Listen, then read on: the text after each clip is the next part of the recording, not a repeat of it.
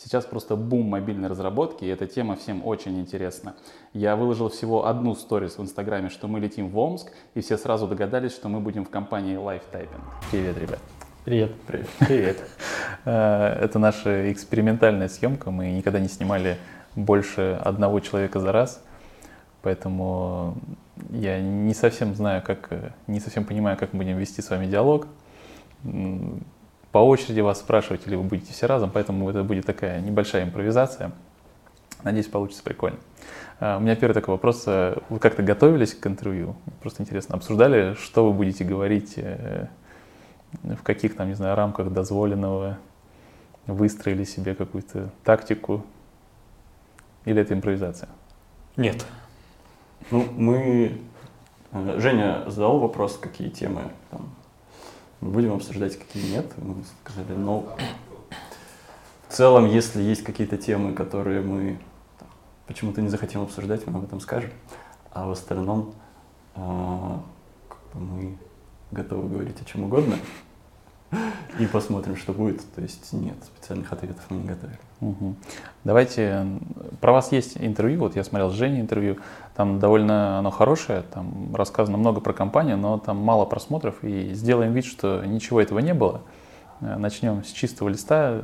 Наши зрители чаще всего почему-то не смотрят все остальное, и для них очень интересно все это. Поэтому расскажите для начала ваши официальные должности, как звучат? А, кстати, привет, меня зовут Саша Кузнецов. А, я а, генеральный директор компании.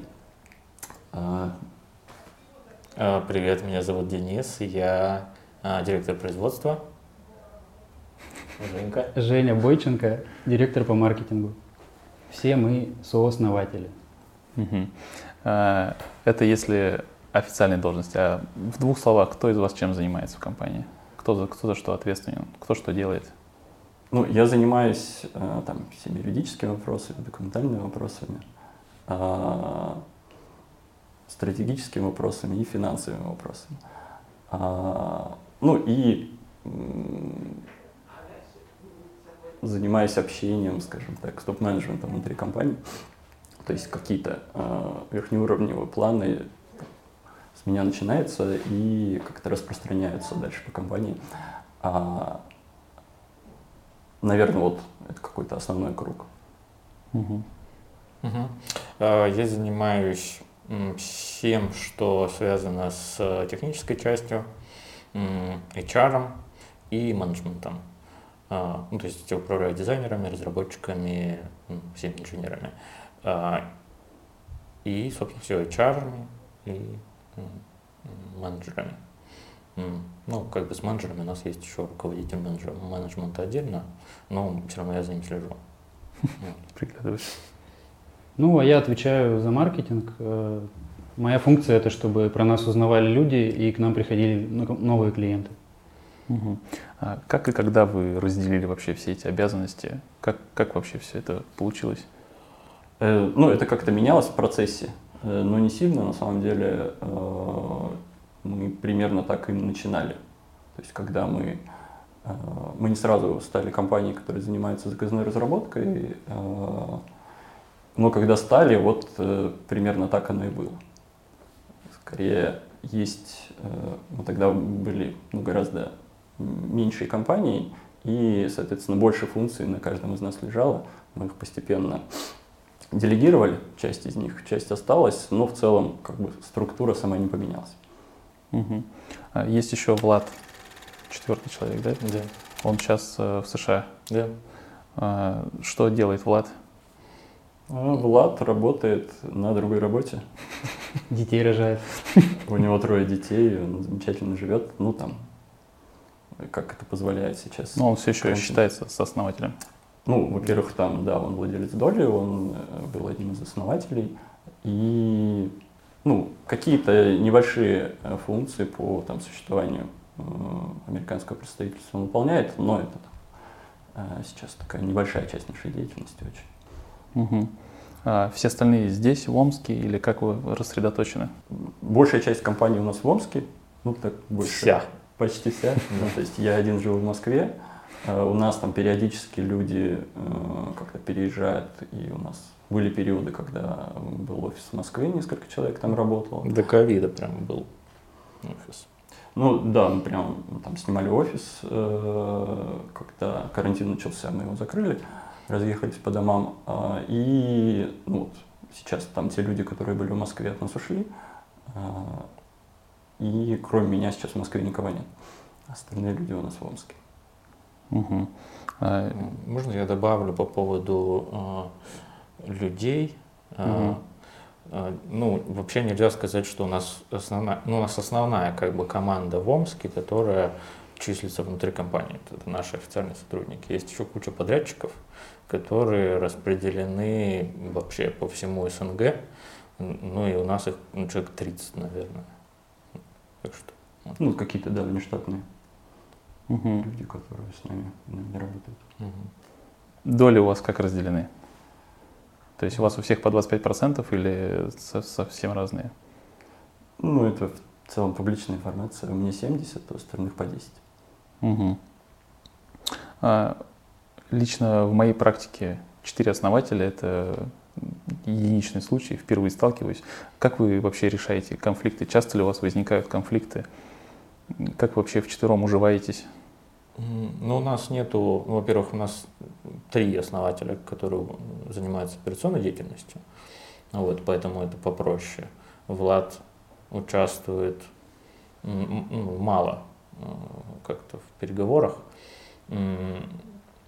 Втроем, ну, раз в год точно у нас конфликт есть какой-нибудь, который в течение трех-четырех месяцев мы помаленьку разрешаем. Все равно за Сашей последнее слово. Нет, Бывает такое, чаще... что он продавливает, говорит, что... Ну, мы обычно как бы что-то делаем, когда все трое согласны. Вот. Если кто-то не согласен, с ним проводится работа какая-то, и типа, находятся какие-то консенсусы. Обычно сталинизма у нас нет, то есть нет такого, что я решил, и все так и будет. Угу. Я такого не помню за 10 лет, чтобы такое случалось. Ну и в плане влияние на решение у нас равные права, это по уставу. Мы изначально так делали, чтобы, э, ну, чтобы все решения, которые принимались, были ну, условно правильными, такие, которые всех устраивают, и чтобы не было какого-то тоталитаризма.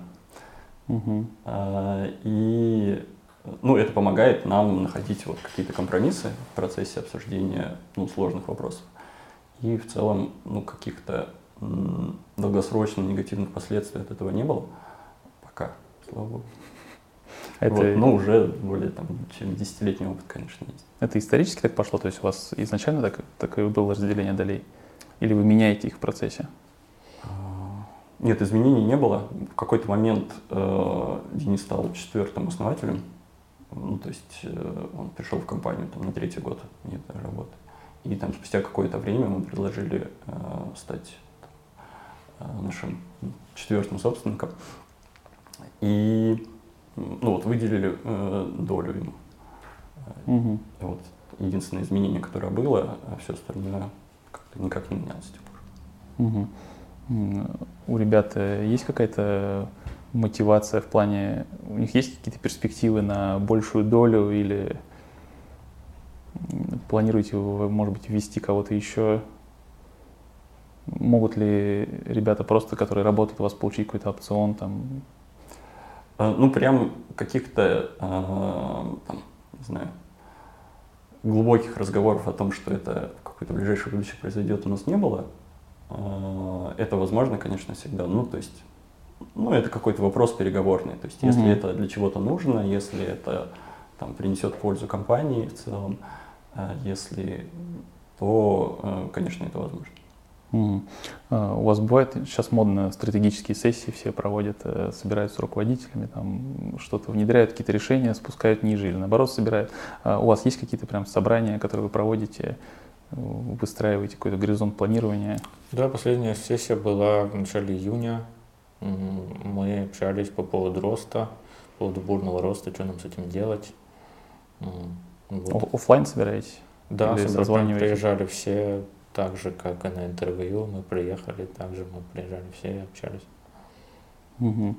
Ну и немножко отвлеченный вопрос. У Жени видел, у него есть хобби пластинки, стендап. Расскажите ваши хобби. Чем вообще занимаетесь в свободное время? Мне нравится архитектура. Ну вот последние 2-3 года я стал изучать архитектуру в Москве. Для этого есть очень много как-то возможностей. То есть Москва состоит из стилей, там все, все возможных архитектурных стилей, которые в принципе были там за последние тысячи лет, там они есть. Это можно смотреть, можно смотреть, как это устроено, как это построено. А, вот такие вещи мне интересны. Хочешь сказать про дочь? Ну, э, родительство это такая бесконечная тема, во-первых. Во-вторых, э, э, она занимает очень много времени. И не знаю, это всегда такое, скорее вынужденное хобби, чем выбранное. Вот, но тем не менее очень интересно. Mm. Есть что делаешь в свободное время? Я очень много читаю. Ну, относительно. Типа, не 100 книжек в год, но книжек по 20-30 в год я стараюсь читать. А, ну, это как-то какое-то основное мое занятие. Ну, из книжек, э, соответственно, растет все, что все, чем мне нравится заниматься дальше. Это финансы, философия, а, не знаю, последний год, предыдущий, вернее, год, а, я очень сильно увлекался спортом. Сейчас, ну, сейчас в основном финансы как раз. Больше мне нравится этим заниматься. Жень, пластинки, стендап? Да, я сочиняю шутки, иногда с ними выступаю. Вот, есть у меня коварный план стать популярным комиком и самому себе платить деньги за то, что я выступаю в футболке Live Typing и какие-то интеграции делать. Вот. И диджейство, ну такое, пластинки, мелодия, старые песни, Алла Пугачева, Лариса Долина, то есть такое ностальгическое направление.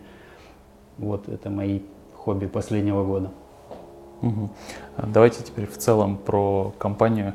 А, из другого интервью слышал про живое граффити, с чего все началось. А, Давайте чуть-чуть в двух словах вкратце, как это все было, с чего все началось, какой это был год. Угу. Это было начало 2010 года. Тогда очень популярна в России была социальная сеть ВКонтакте. Не знаю, как это сейчас.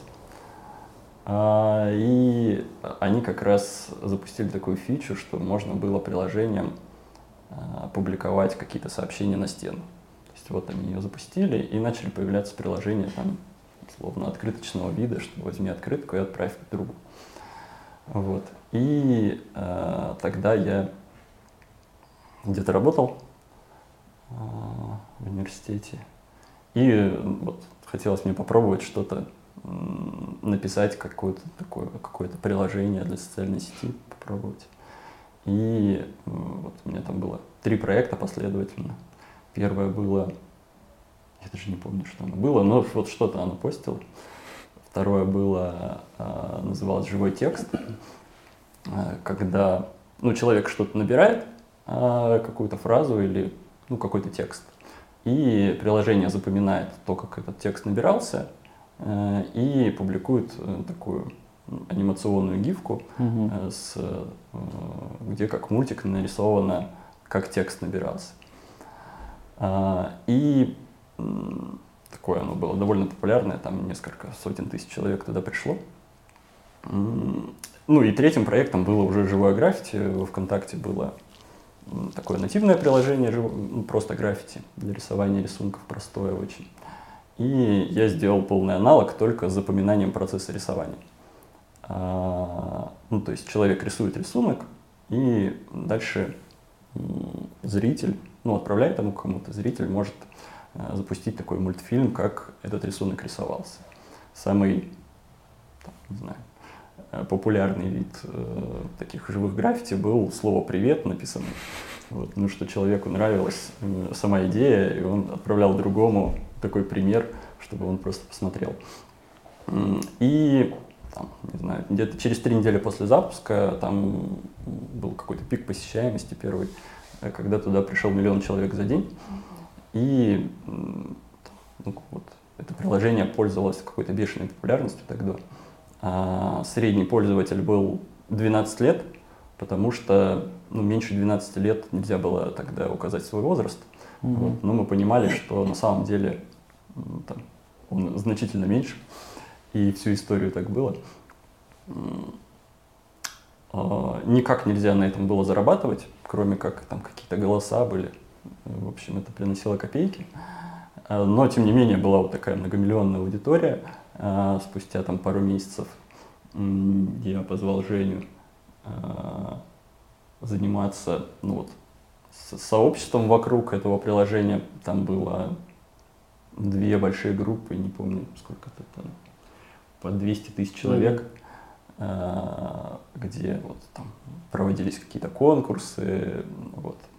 Э, Роль Туда... Жени была модерировать или как раз проводить все это? И... Ну, я был как бы поддержка пользователей, всякие придумывания конкурсов там. И позже, когда разрешили монетизировать нам это, я занялся продажами рекламы, поиском клиентов. То есть все гуманитарное вот дали мне, а Саша и Влад занимались там дизайном и программированием. Угу.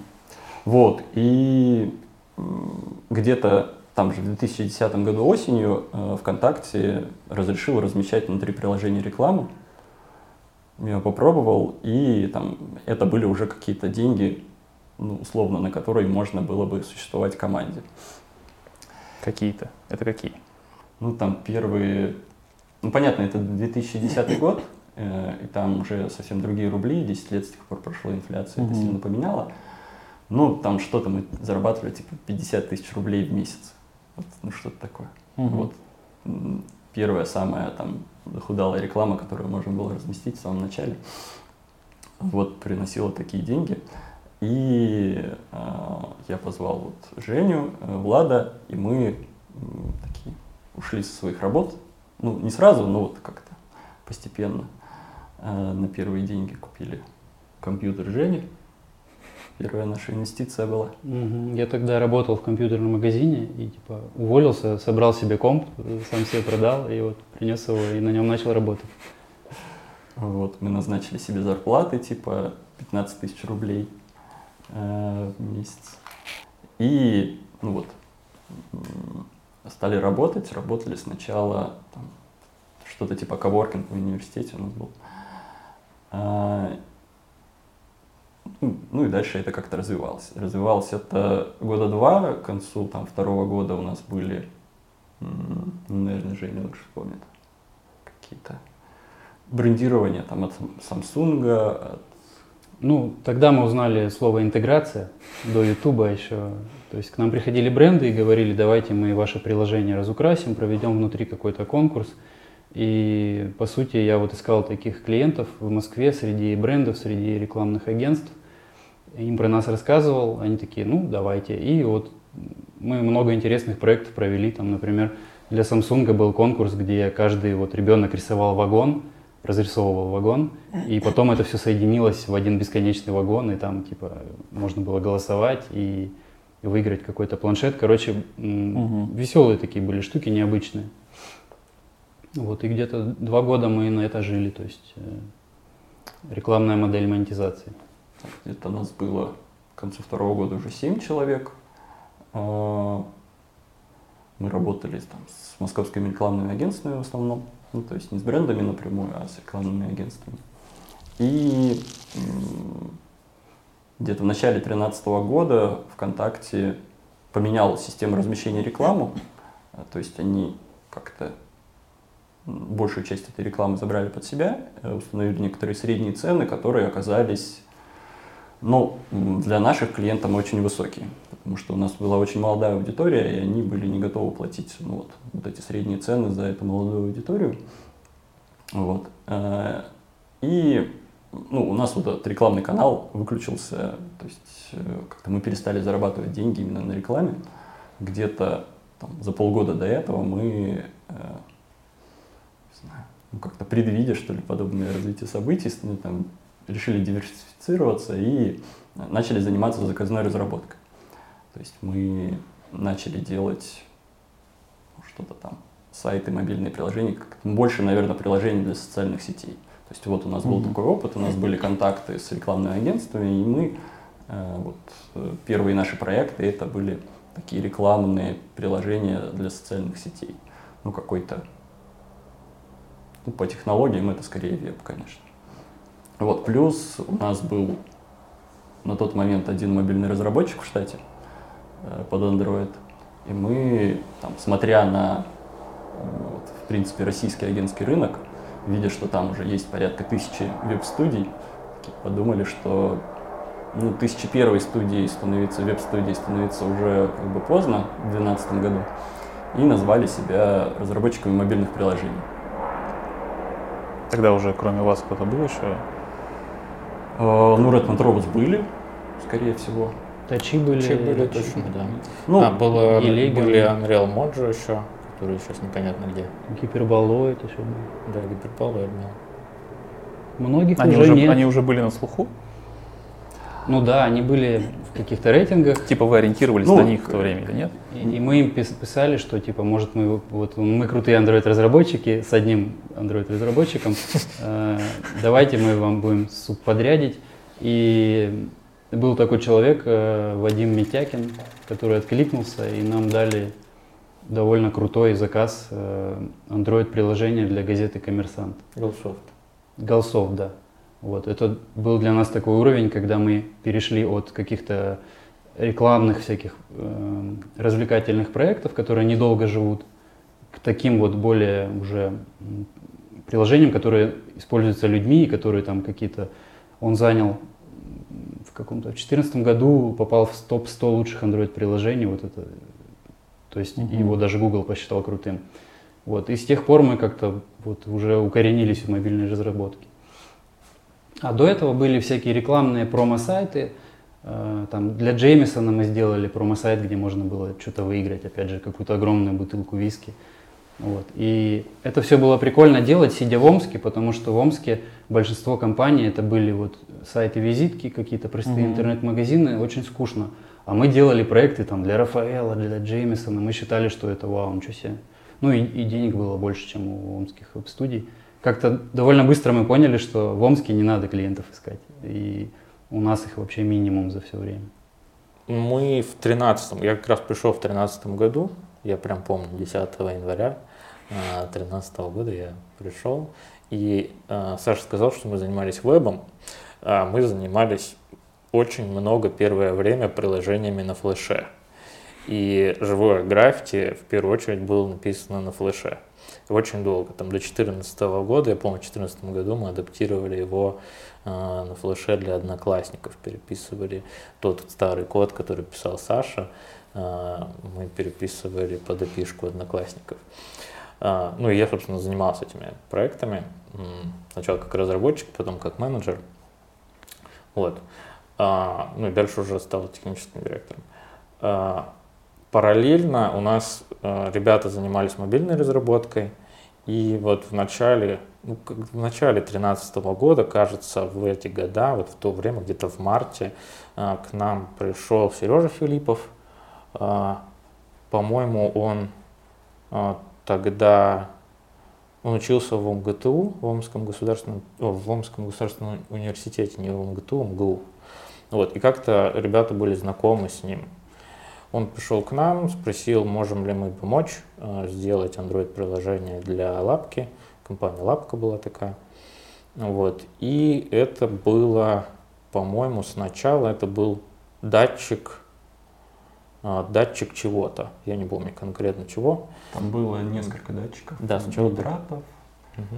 Ну, там радиации вроде. Да, у меня, еще. у меня есть даже, он где-то остался ну, какие-то обычные датчики mm. для, это вот эко-тема, на, на эко-теме. Ну вот, мы что-то как-то помогли, сделали, и дальше к нам обратился опять лапка, они пришли, сказали, вот у нас есть полностью приложение полноценное, которое мы хотим сделать. Это брисхалер, э, как это называется, трубка, в которую дуть, алкотестер. Угу. Вот. А, ну и там был такой датчик, алкотестер, который подключался к Android-приложению, и они занимались, собственно, ну, предложили нам сделать Android-приложение, у них был готовый дизайн, там был классный дизайн, которым занимался как раз Вадик Мармеладов, а, есть у него классная лекция на YouTube, я рекомендую посмотреть. Сейчас Вадик занимается черной, брендом черной одежды по подписке. Вот. Ну и, собственно, мы сделали приложение, Android-приложение Лапки, и оно было классное, вообще, типа, очень, мы все были в восторге, что мы вообще работаем для Лапки. Лапка, это, насколько я помню, а, был стартап из LA, и ну, не буду врать, возможно, из LA. А, и через несколько лет их купила Airbnb. И ну, Вадик и, собственно, Сережа Филиппов работали в составе Airbnb какое-то время, пока они ушли работать к инвестору. Такое лирическое завершение. Пока не ушли к инвесту. Так что мы, получается, с ним знакомы через одно рукопожатие. Ну, через одно или через два, я не знаю. Вот. Ну, да.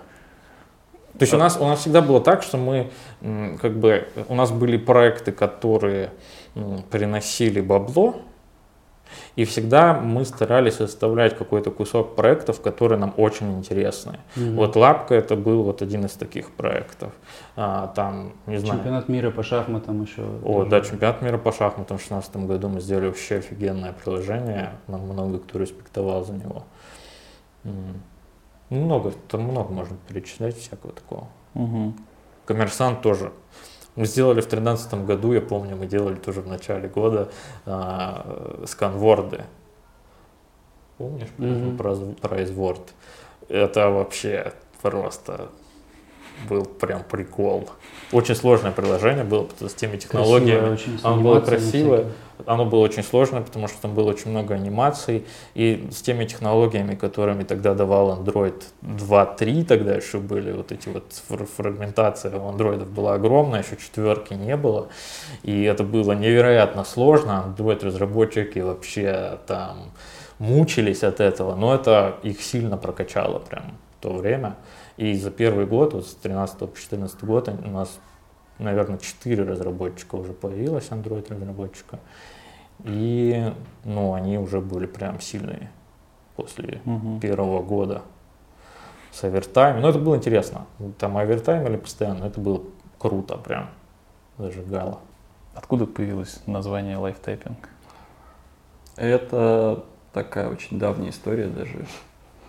Не знаю, это скорее был некоторый такая идея, концепт того, что, ну не знаю, привычно люди говорят про то, что важен результат, а идея была в том, что ну, когда что-то делается, что-то делается ну, хорошее, чтобы долго существовать в мире, то важен не только там какой-то результат, который, потому что по сути он является промежуточным результатом, а важно все, как э, этот продукт или там, ну вот как что-то развивалось, как, каким оно было в процессе.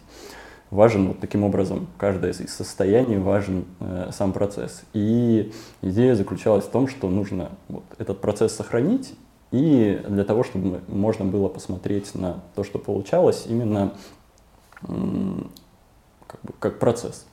Mm-hmm. И вот э, первое такое воплощение был сервис про текст.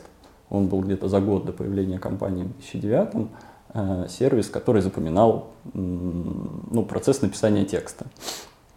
То есть, когда человек пишет какое-то, не знаю, личное письмо, какое-то э, занимается литературой, ему важно, э, как работа над текстом происходила, и важно на это потом посмотреть, запомнить и посмотреть. Вот такой веб-сервис мы делали Э, в 2009 году, еще до появления компании. И, по-моему, до, до сих пор работает. Где нет, нет, нет, ну у нас бэкапы только остались. Угу. Ну. Там с этим сервисом есть смешная история. Э, Наверное, в 15 или в 16 году он очень резко стал популярен очень редко. То есть вот Саша рассказывал про начало времени, а, когда уже ну, Саша уже не занимался этим сервисом, все сервера были на мне, и в какой-то момент мы зашли туда и увидели, что там просто дофига пользователей. А случилось это потому, что а, корейцы или китайцы, или японцы, ну, короче, вот ребята, которые а, азиаты, а, они как-то узнали про этот сервис, и они использовали его, вот эти вот гифки, которые получают из текста, получаются из текста, они использовали в Твиттере, потому что у Твиттера было ограничение на 140 mm. символов. А, ну, они просто вставляли эту гифку в Твиттер, и у них получался здоровенный текст. Вот. И это оказалось прикольно. Сейчас уже он не работает, к сожалению. Вот, и, собственно, у него было название э, live typing, то есть какое-то живое печатание. Это не, ну, в английском языке нет аналогов, он никак не переводится, ну, такое синтетическое. И вот тогда его придумали, и потом взяли как э, название компании, когда компанию начали делать, потому что ну, компания образовалась вокруг живого граффити, который ту же самую идею и транслирует. Угу. И ну, так и было. Так и осталось. У вас очень долго было англоязычное название, и не так давно вы сменили его на русское. Почему так произошло? Как пришли к этому? Зачем это сделали? Ну, его невозможно произнести, очень простой ответ. Типа, ты читаешь по-английски typing, и чаще всего ты думаешь, что это live тупинг. Лифтуринг. Очень много вариантов, да. Ну, это, это такой внутренний мемчик, как люди коверкают наше название. И в какой-то момент мы поняли, что хватит мучить людей, надо просто написать русскими буквами. И вот. И вроде полегче стало. И нам самим, и людям, и курьерам, которые приносят Яндекс, нам Яндекс Еду, они по-русски читают, такие, а, понятно, это я туда пришел. Что такое лайфтеппинг сегодня? Сколько у вас человек? Сколько офисов? Ну, получается, нас там 50 с небольшим людей сейчас. Э, у нас, ну, условно, три офиса. Основной здесь, вот он, большой, и два там, возле Вашингтона. Э, один партнер живет, и один партнер живет в Москве, но уже как бы без помещений. Такие виртуальные офисы. Это наша команда, да. Еще раз ты забываешь, что, что у нас есть еще подрядчиков куча, которые, ну, распределены по всей стране. Вот. Кто партнеры и подрядчики, надо ли их считать как команду? И, ну, я считаю. Угу. Просто мы в других отношениях находимся. Ну и если кто не знает, мы компания по разработке мобильных приложений на заказ. Э, у меня тут есть вопрос про услуги как раз. Он был немножко дальше, но давайте, кроме мобильных приложений, вы чем-то занимаетесь? Конечно. Ну, э, как правило, просто проекты, которые являются мобильными приложениями, они еще ну, содержат довольно большую часть, которая, собственно, мобильным приложением не является. Это какой-то бэкэнд, это какой-то админ-панель, может быть, там даже э, сайт в рамках одного проекта. То есть мы занимаемся в целом такими комплексными решениями, которые, ну, в том числе, э, там, должны быть представлены в виде мобильных приложений. И э, в целом оказываем вот такую, ну, более широкую услугу. А, как разработчики мобильных приложений мы себя позиционируем, ну, чтобы сказать, что это наше основное. Угу. А если придут, хочу сайт, сделаете? А, ну, зависит от того, какой сайт. Мы, например, не делаем сайты на CMS, это ну, не наш профиль просто. Mm-hmm. Этим много кто занимается. Мы делаем, ну, если сайт, то это какой-то сервис, который на CMS э, ну, неэффективно делать, скажем так. То есть можно, но эта стоимость будет выше, чем делать с нуля, ну, вот что-то такое нестандартное. А, у вас основная масса ребят пришли к 12 часам. Э, Женя сказал, что они не про строгость, не про жесткость, ну, вы вообще компания. Э, как вы их э, контролируете, мотивируете? Во-первых, у нас есть как бы внутри компании есть несколько разных э, подразделений, и мы как-то управляем с, со всеми по-разному. Плане инженеров, ну, это типа важно, чтобы они э, чувствовали себя свободно, потому что если они будут не свободны, им будет тяжело ну, что-то делать Э, что-то крутое делать, это точно. Менеджмент э, у нас, ну, скорее там такая иерархичная структура, потому что менеджерам, ну, им нужна, им важна дисциплина, без дисциплины они начинают заниматься ерундой всякой. Это такая наша политически правая сила. А, что касается топов, то тут вообще отдельная история. А, у нас ну, не так важно время, в которое ты пришел, важно а, value, которое ты, собственно, принес. Если ты ну, ночью работаешь и, ну, там, не знаю, успеваешь генерить прибыль какую-то, то, ну, ладно, то, это удобно. Если угу. тебе удобно, живи как удобно. Как вы это измеряете? Есть у ребят какие-то KPI? Или это количество да. задач? KPI разных много.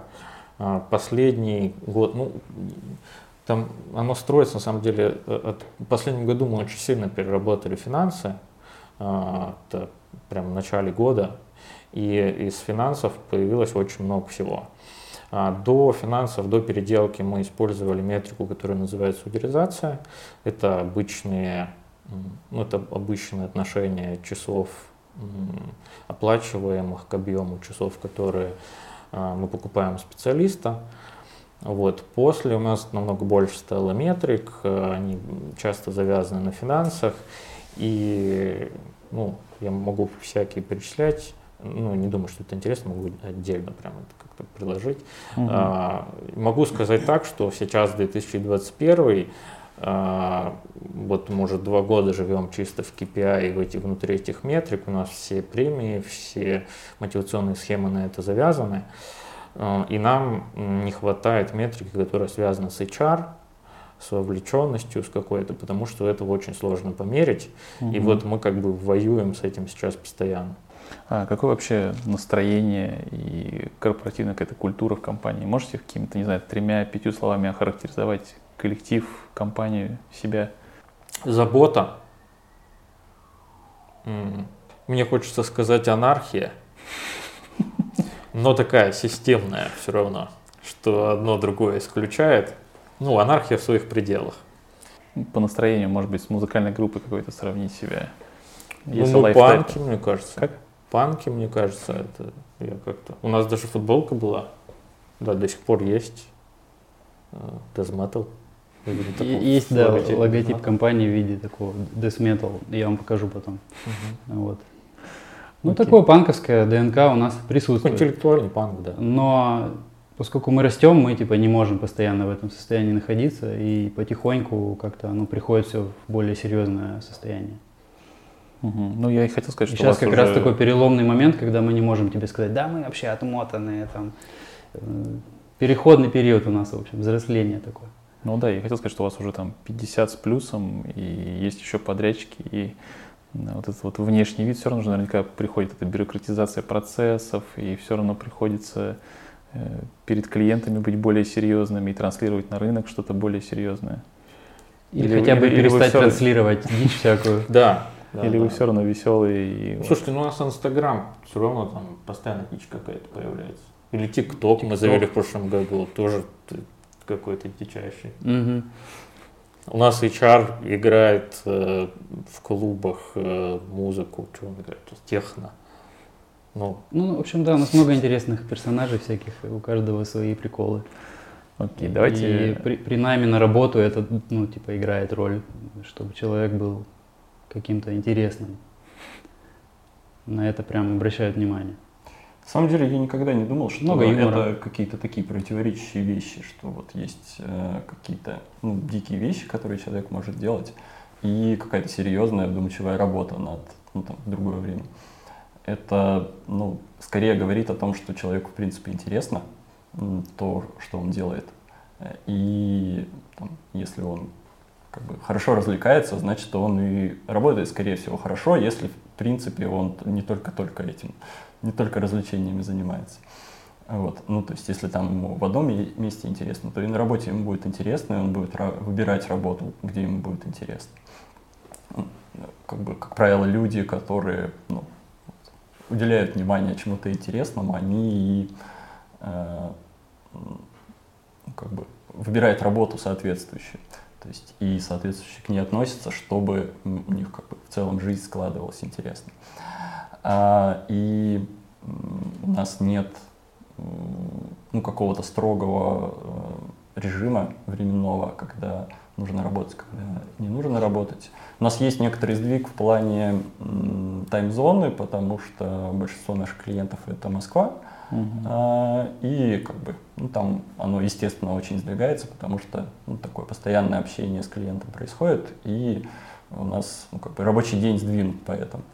А, у нас есть там договоренность специалистов, что они работают рабочую неделю, в течение недели, э, как бы, ну вот, вот то время, которое ну, там, 40 часов в неделю условные, там, они вкладывают в, в те проекты, которые, которыми они занимаются в данный момент. И э, есть договоренность со всем менеджментом, что они как бы выстраивают свое рабочее время так, чтобы ну, им было удобно, и проекты хорошо делались, ничего не страдало. Дальше у каждого есть возможность ну, договориться со своими коллегами, вот, текущими на текущих проектах, так, чтобы там, в том числе успеть и днем позаниматься своими делами. Никакой проблемы в этом нет. И такое выстраивание, э, ну, вот, скажем так, ну, ответственного, внимательного э, отношения к своему рабочему времени, оно дает ну, больше эффект в итоге. То есть люди как-то более осознанно свое время планируют, понимают, э, что важно, что не важно, там, важно делать, а не сидеть, ну вот так. И э, в итоге получается гораздо больше результат. В офис приходить обязательно или возможно удаленно работать? Удаленка. Угу. А самое интересное, да, по поводу, ну, то есть вот был карантин там в прошлом году, мы всех да. э, удалили из офиса, как, сказать слово, не выгнали же, да? Ну, самоизолировали их. А вот, самоизолировали. Вот. А потом, э, когда там, карантин закончился и пришло время возвращаться, я знаю, что у многих компаний была проблема с тем, что э, люди, как бы, им понравилось дома, и они там, не хотят возвращаться. И mm-hmm. вот есть такая проблема у этих компаний, что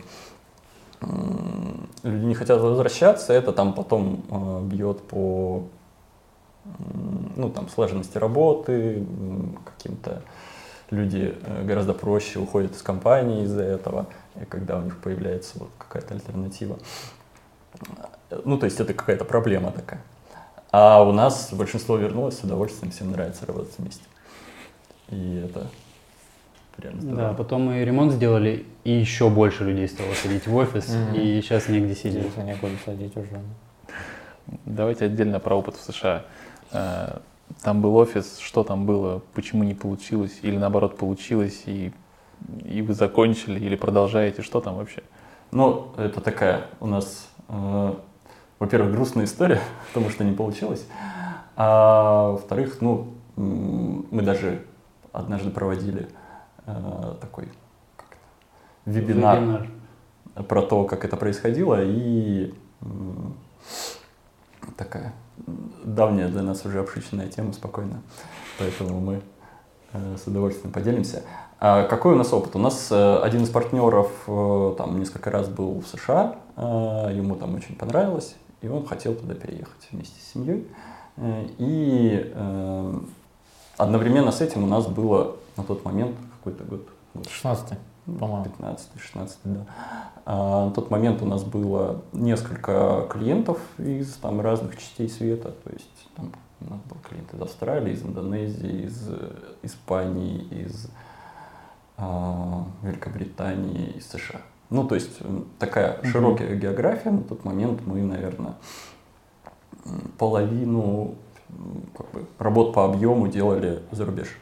Вот не знаю, там был кризис 2014 года, э, доллар подскочил два раза, мы вот такие подумали, о, здорово, надо поработать за границу. Это сейчас очень э, выгодно. И э, вот, у нас появились клиенты из-за границы. И там, вот, ну, продолжая эту линию, мы решили, что здорово нам вот, завести офис продаж в Соединенных Штатах. И вот это так сложилось, интерес Влада и какой-то наш такой какая-то перспектива развития такого. Мы, наверное, полгода это планировали. Как-то финансово, то есть вот там выделили под этот проект, по-моему, типа 50 тысяч долларов. А, а, он оформлял себе рабочую визу довольно долго а, и в какой-то момент переехал туда. Там был план э, поиска клиентов. На тот момент, э, ну, тот план, который у нас был, оказался, что все неправильно, все нужно было делать по-другому, ну, как обычно это бывает. Что это был за план? Как я, вы планировали искать клиентов? Я даже не помню уже. Ну, вот что-то там было. Вот. И дальше он э, как бы уже что-то новое придумывал там на месте, э, потратил на это кучу времени. Э, ну, в общем, как это бывает. И э, дальше ну, там, мы последовательно пробовали какие-то гипотезы, как искать клиентов там. Э, несколько клиентов у нас там появилось, один даже довольно крупный фармкомпания американская. С ним мы до сих пор работаем. Не можем говорить, кто такие. А,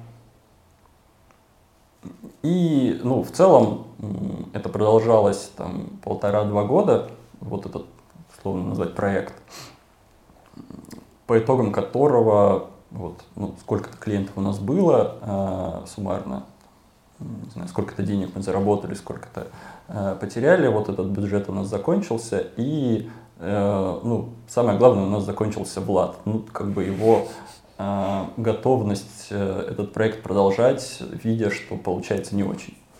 Uh-huh. Вот, ну, то есть он как-то эмоционально устал э, вкладываться в него, видя, что там каких-то существенных результатов это не приносит.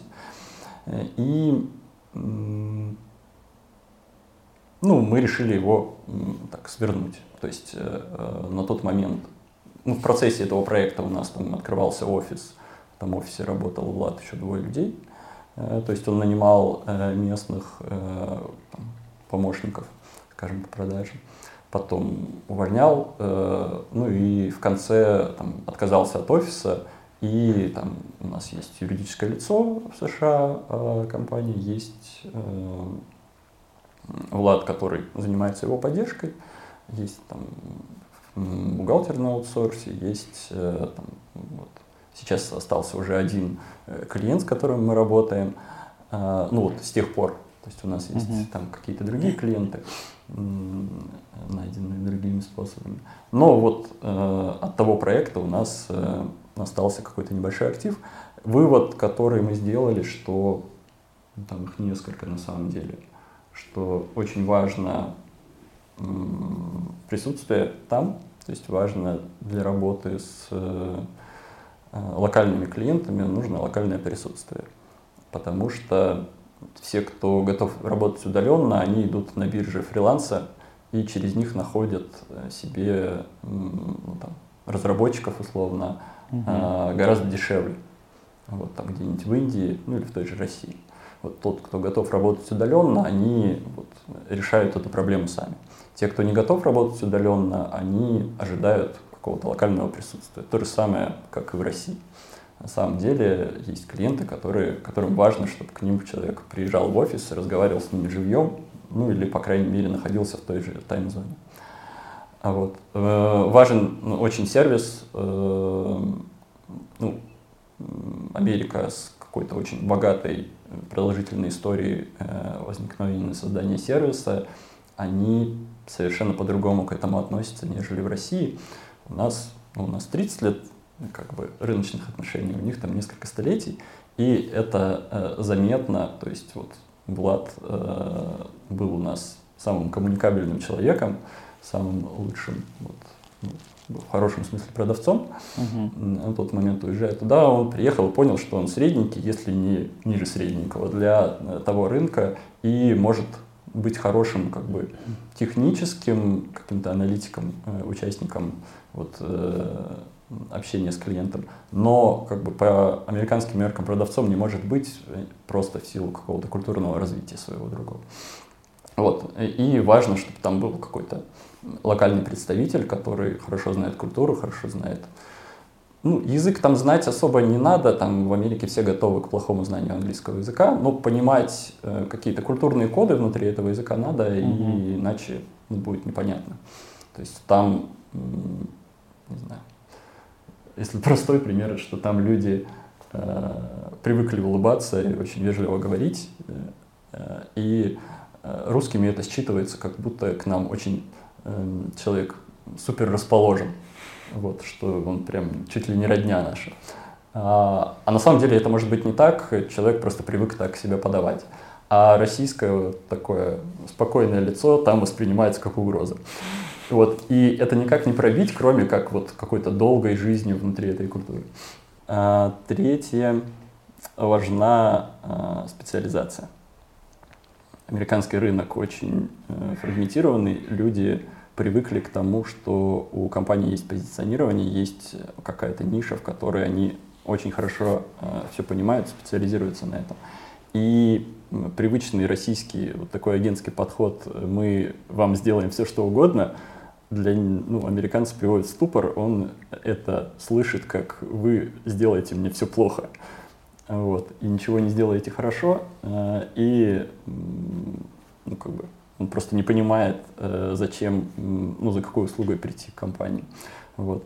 Мы это довольно быстро выяснили и там пытались позиционировать э, себя там под разные услуги. Ну, то есть мы разным клиентам представляли себя по-разному, что мы специализируемся вот на этом, на этом, на этом. А не очень это работает, ну, то есть все равно они как-то это э, хорошо слышат. Четвертое это то, что мы ну, для себя поняли примерно какой-то минимальный бюджет на продвижение, э, чтобы как-то нормально там развиваться, и он у нас был 15-20 тысяч долларов в месяц. На тот момент как бы продолжать вот в таком темпе вкладывать в этот проект денег у нас возможности не было, и поэтому мы его свернули. Влад там, нашел работу, тоже где-то в IT, и остался там, до сих пор там живет. Вот у нас есть такой а, опыт, во-первых. Но мы не считаем, что он плохой, он такой важный и помог нам ну, для себя понимать, что э, вот этот рынок существует, как он существует, что там важно, если мы захотим снова к этому вернуться, то мы понимаем как. Вот. Ну и одновременно понимаем, что вот здесь у нас есть имя, у нас есть э, какая-то история, какой-то опыт, мы понимаем, как с, там, с российским клиентом работать, э, и понимаем, что мы проделали вот такой десятилетний путь, чтобы к этому прийти. Его, наверное, можно пройти быстрее, но там не за год. И понимаем, что если мы будем ну, то же самое делать на западном рынке, то вот нам нужно несколько лет вкладываться э, в то, чтобы ну, какой-то аналогичный статус э, получить. И это ну, демотивирует довольно сильно, в том плане, что вот начинать с чего-то э, не очень прибыльного, не очень интересного, вот долго-долго пробивать рынок так, чтобы э, занять на нем свое место. Вот. Гораздо понятнее и проще нам сейчас работать здесь. Угу. Ну и тут надо сказать, что пока мы занимались вот этими в Америке приключениями, то в России экономика восстановилась. Вот, и доля заказов э, из Москвы от федеральных каких-то клиентов, она начала расти и в конце концов типа выросла максимально. Вот, и мы не сильно расстроились, в общем-то, этой, этому поражению в Штатах. Угу. У вас еще была попытка открыть офис в Питере. Э, как было все Это там? был... Э, у нас был разработчик, который работал с нами с основания почти, что ну, один из самых первых был. А, он очень сильно хотел переехать в Питер. О, кстати, вот он хотел переехать в Европу в будущем. Вот недавно он переехал в Прагу. А, и ну, мы с ним обсуждали, он работал на одном из проектов, мы с ним обсуждали возможность как бы, его перевозки в Петербург. Но при этом он работал, продолжил бы работать на удаленке. Вот, сначала переехал он, а потом с ним переехал э, разработчик, который ему помогал. И так помаленьку-помаленьку у нас собралось там пять, кажется, человек. В целом у Амичей есть э, тренд переезжать в Питер. Да, это да, у нас много кто уехал туда в итоге. Пять человек собралось, мы там сняли офис, а, там я сам оборудовал его. И мы проработали там, это как раз было время, когда мы работали с Америкой. А, там много курьезных случаев было по этому поводу. А, и проработали мы там год, ну и мы по зарплатам в итоге не смогли конкурировать, разработчики помаленьку-помаленьку начали расходиться. Это была первая причина, почему офис распался. Вторая причина, ну там только инженеры были, менеджмента там никакого не было. И они как бы в какой-то момент стали, ну, неприкольно им стало просто вместе приходить как-то. Хотя в этом бизнес-центре на этом же этаже был офис Яралаша. Ну, там как бы не было культуры как бы ни, никакой не сложилось, и поэтому они просто разошлись в разные компании, и все. Угу. Ну, мы решили закрыть. В 2017 году, по-моему, закрыли. А в Москве ты сказал, что после пандемии тоже все распустили. Mm. Ну, там аналогичная, ну, не знаю, похожая ситуация была, что был, было несколько человек, которые э, переехали из Омска в Москву, а, кого-то мы наняли там. А, и в тот момент, когда мы разошлись по а, домам, не знаю, наверное, это не было связано с карантином, ну просто маленький коллектив гораздо сложнее удерживать вместе. Угу. То есть э, это всегда какие-то такие долгосрочные процессы, что, ну, не знаю, про офис в Питере, Э, мы заметили, что человек, переезжающий, э, ну, в среднем остается внутри компании еще где-то на полгода, даже если хочет не оставаться, не сразу ищет какую-то работу. И, наверное, это связано с какой-то такой психологическим стремлением к изменениям. Ну, у каждого там в жизни вот есть несколько моментов, когда он хочет там, поменять то, что у него происходит. Он э, под вот это свое желание, ну, там, может быть, даже неосознанно ищет Э, ищет вот способы, что поменять. Он может там, поменять место жительства, поменять там, не знаю, какие-то отношения э, личные, может поменять работу в том числе. И вот это стремление к изменениям его вот по этой дороге ведет, и там переезжая, скорее всего, переезжают люди, которые вот сейчас вот на своем жизненном этапе склонны к таким изменениям, поэтому ну, в том числе это приводит их к тому, что э, работу они тоже рано или поздно меняют. И вот. Это угу. так складывается. А, в компанию уже постоянно приходят, уходят тоже люди. Только когда это большой коллектив, это менее заметно. Но на самом деле вот каждый год там, не знаю, в среднем 15% людей уходит, э, им на замену приходит кто-то еще, и вот это такой постоянный поток. Нельзя компании не может удовлетворить вот такие потребности человека в том, что, как он хочет развиваться. То есть есть э, какая-то линия развития, которая может для человека находиться внутри одной компании, но она там очень ограничена. Вот, то есть он может начинающим быть, потом стать опытным, потом там, может быть, стать менеджером, ну, то есть сменить какой-то профиль. Но рано или поздно он утыкается в некоторый потолок своего развития внутри компании – или там в принципе нет э, э, возможности, куда ему хочется развиваться внутри компании. Он из нее уходит, нормальный процесс, и вот просто в маленьких коллективах это менее устойчиво. Угу. Но для продаж вы оставляете там человека в Москве?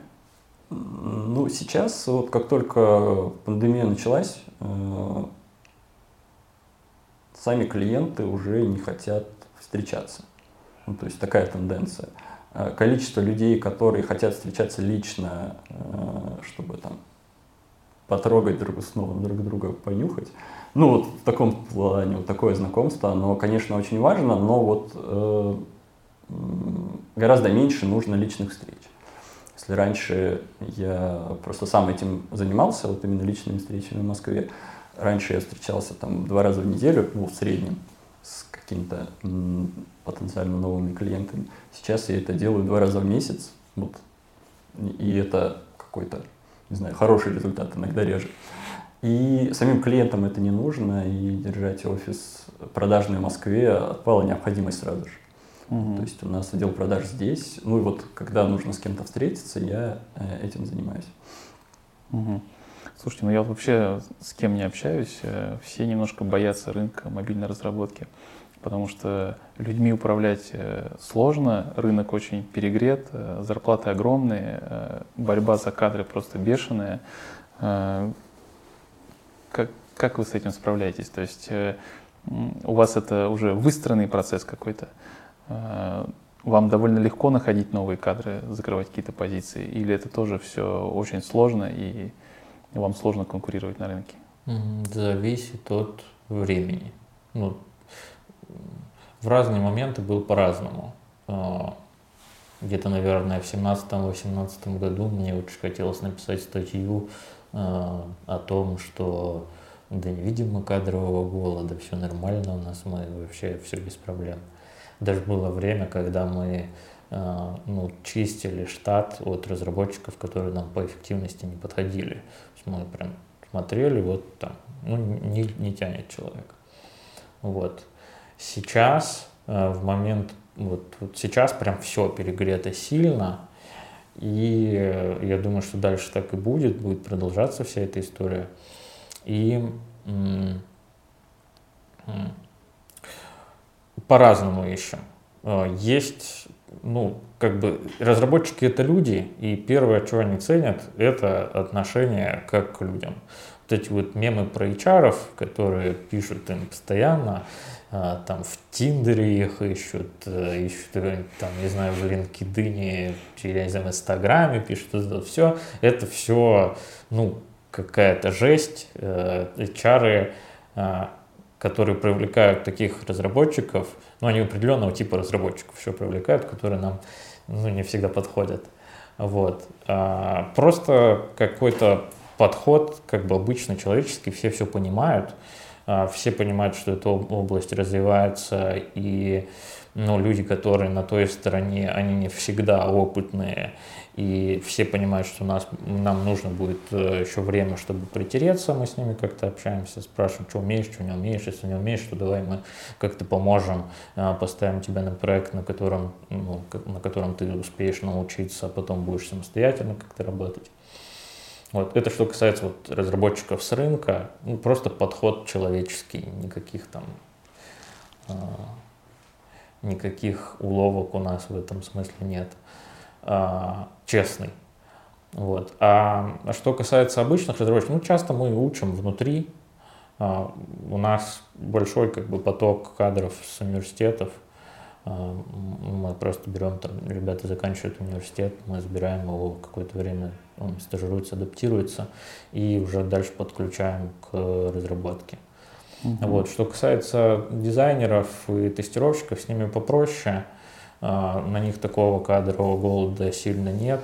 А, тестировщиков э, ну, можно, ну, даже бывали случаи, когда мы учили тестировщиков и, не из айтишных профессий без базы. Единственное, что они ограничены ну, потолковым тяжело уходить в разработку, например. Но они потом в будущем хорошими менеджерами, например, становятся. У нас были прецеденты такие. Вот. А с дизайнерами э, там ну, нет такого голода. Я бы не сказал, что там есть голод. Можно научить, учатся, можно взять с рынка, приходит с рынка, ну, часто приходят за тусовкой, потому что у нас она есть, и разработчики часто приходят тоже за тусовкой, потому что у нас прикольно. Угу. Ну, вот. А куда мечтает уйти или уходят вообще разработчики там и ребята после вас? То есть это чаще всего переезд или есть какие-то омские тоже большие компании? Есть какая-то тенденция вообще? А, вообще, наверное, 90 процентов случаев, если мы говорим про инженеров и про дизайнеров, mm 90 процентов случаев это переезд в Москву или в Питер. А, куда уходят? В разные компании. А, я знаю, что у нас человека, наверное, три ушло в Яндекс. В Циане. В ЦИАН человека три ушло, если не больше. А, в роботов уходили, кстати, парочка человек. По-моему, в Тиньков. Ну, какие-то топовые, mm-hmm. кто вот, кто пылесосит кадры сейчас на данный момент. Э, в Омске есть какие-то большие компании, куда тоже люди уходят? А, вот 10% э, часто не уходят в enterprise. Вот у нас, у нас есть э, компания Luxoft, а, у них есть офис, я вот сейчас не знаю, они как бы еще существуют. Ну, они как-то работали с Райфайзеном, и, по-моему, как бы Люксофт здесь делал офис для разработчиков Райфайзена. Угу. Вот. И у нас из компании никто туда в итоге не ушел, если я не ошибаюсь. И вообще с Люксофтом все как-то стараются иметь поменьше э, отношений в Омске, потому что это какой-то, все называют это галерой. Ну, есть такая, такой мем тоже у разработчиков. И никто не хочет туда, что можно сказать по поводу Люксофта, что можно и по поводу EPAM сказать. Хотя в EPAM у нас пару разработчиков переезжали, но в питерский. Угу. Вот. А, в основном, если уходили, то в мелкие всякие. Вот наши конкуренты, у нас достаточно на омском рынке конкурентов. Ну, вообще это странненькое такое решение, перейти в другую похожую компанию, да. на примерно такую же зарплату. Угу. Вот. Обычно уезжают все. Угу. Да, это определенные люди, мы их чаще всего не держим, которые переходят в другую компанию. Ну, ладно, мигрируют. Сможете назвать э, шесть конкурентов на рынке? Два прямых конкурента, два послабже и два, кто вы считаете, что они посильнее э, вас? По кадрам, да? А, нет, в целом. В целом Глазами по клиента? мобильной разработке. А, ну, Head and Hands. Да, Саша Семенов. Это мы про прямых. Да, да. Ну, серф. Серф. Серф, Hidden Hands – это прямые конкуренты.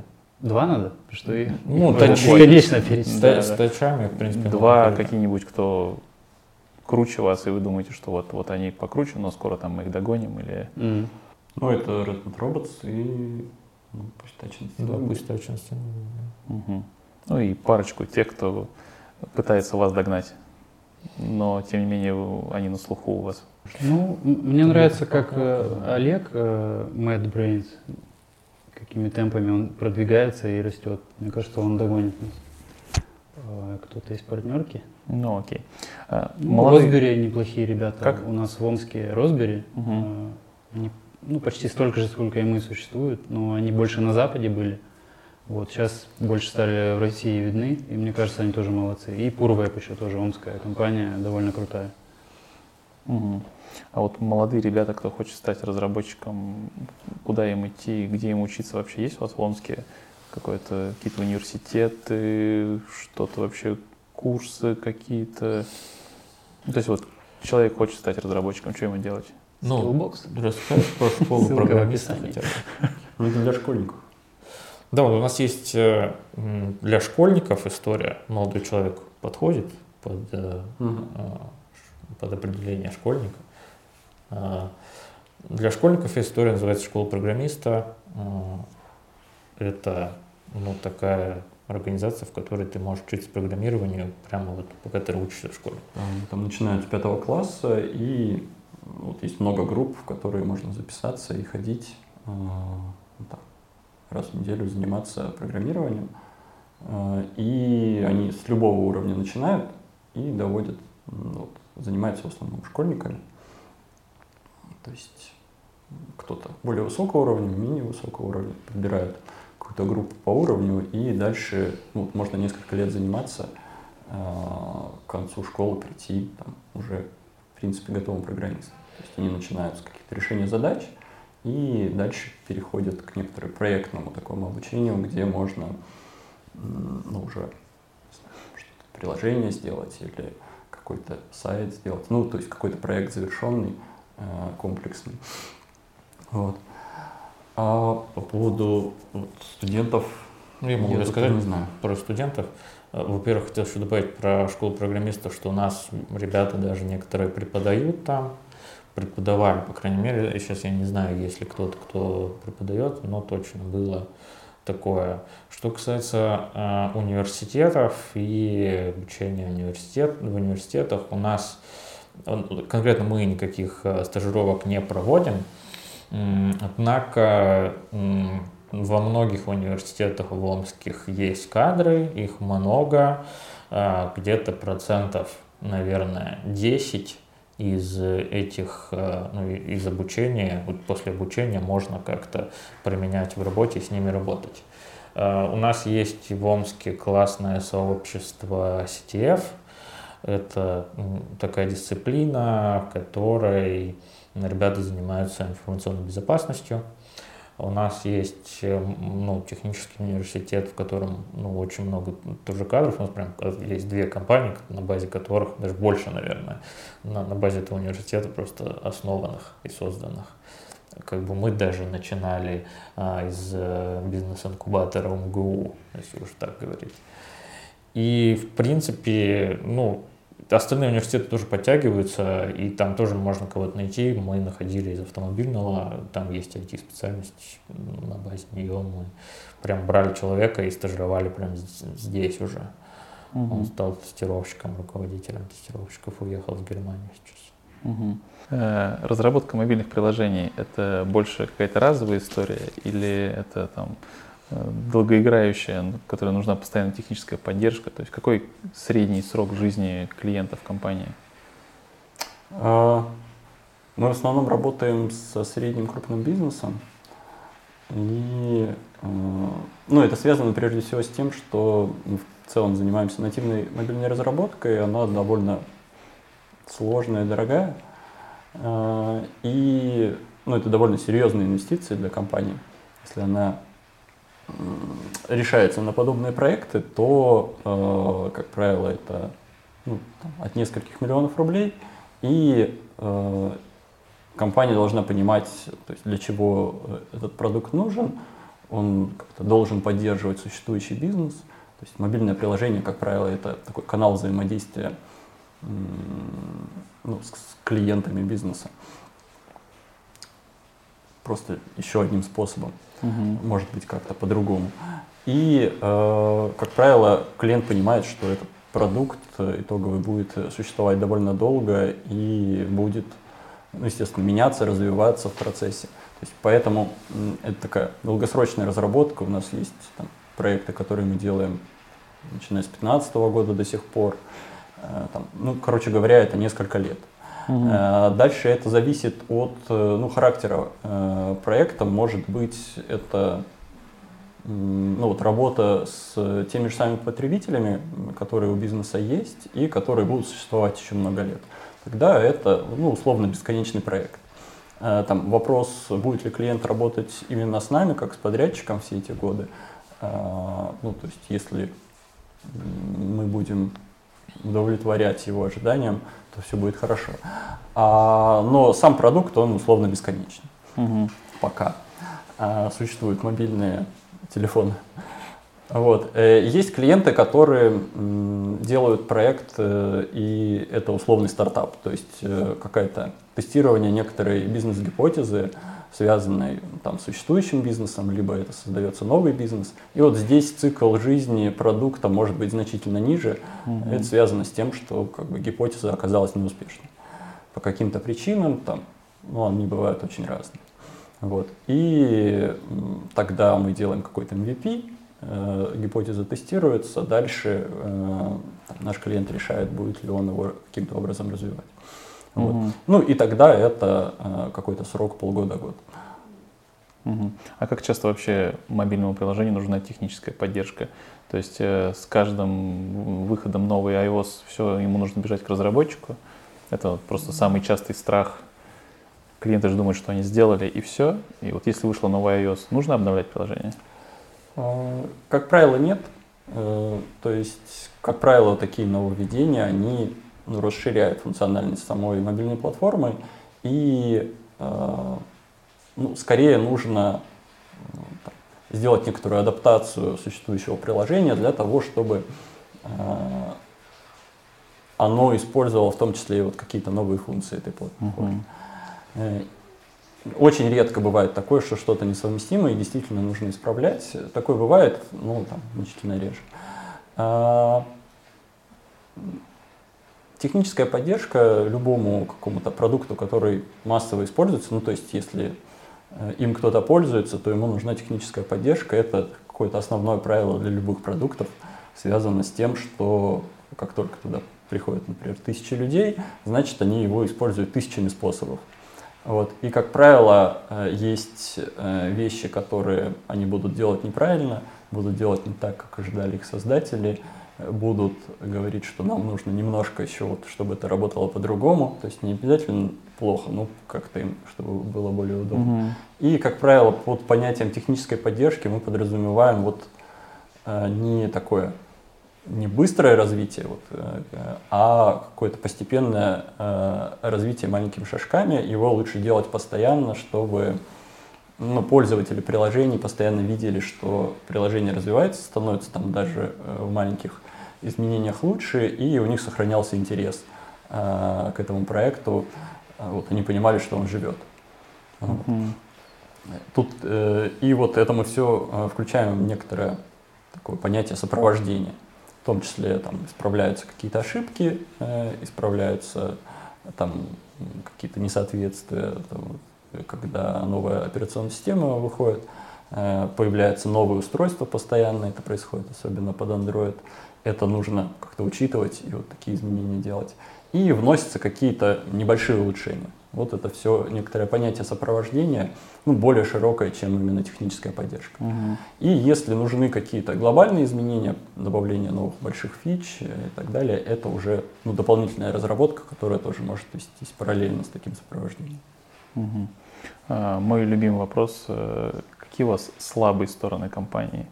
То есть в чем вы вот прям проседаете, и что вот вы, у вас в ближайших планах, что это нужно подтянуть? Э?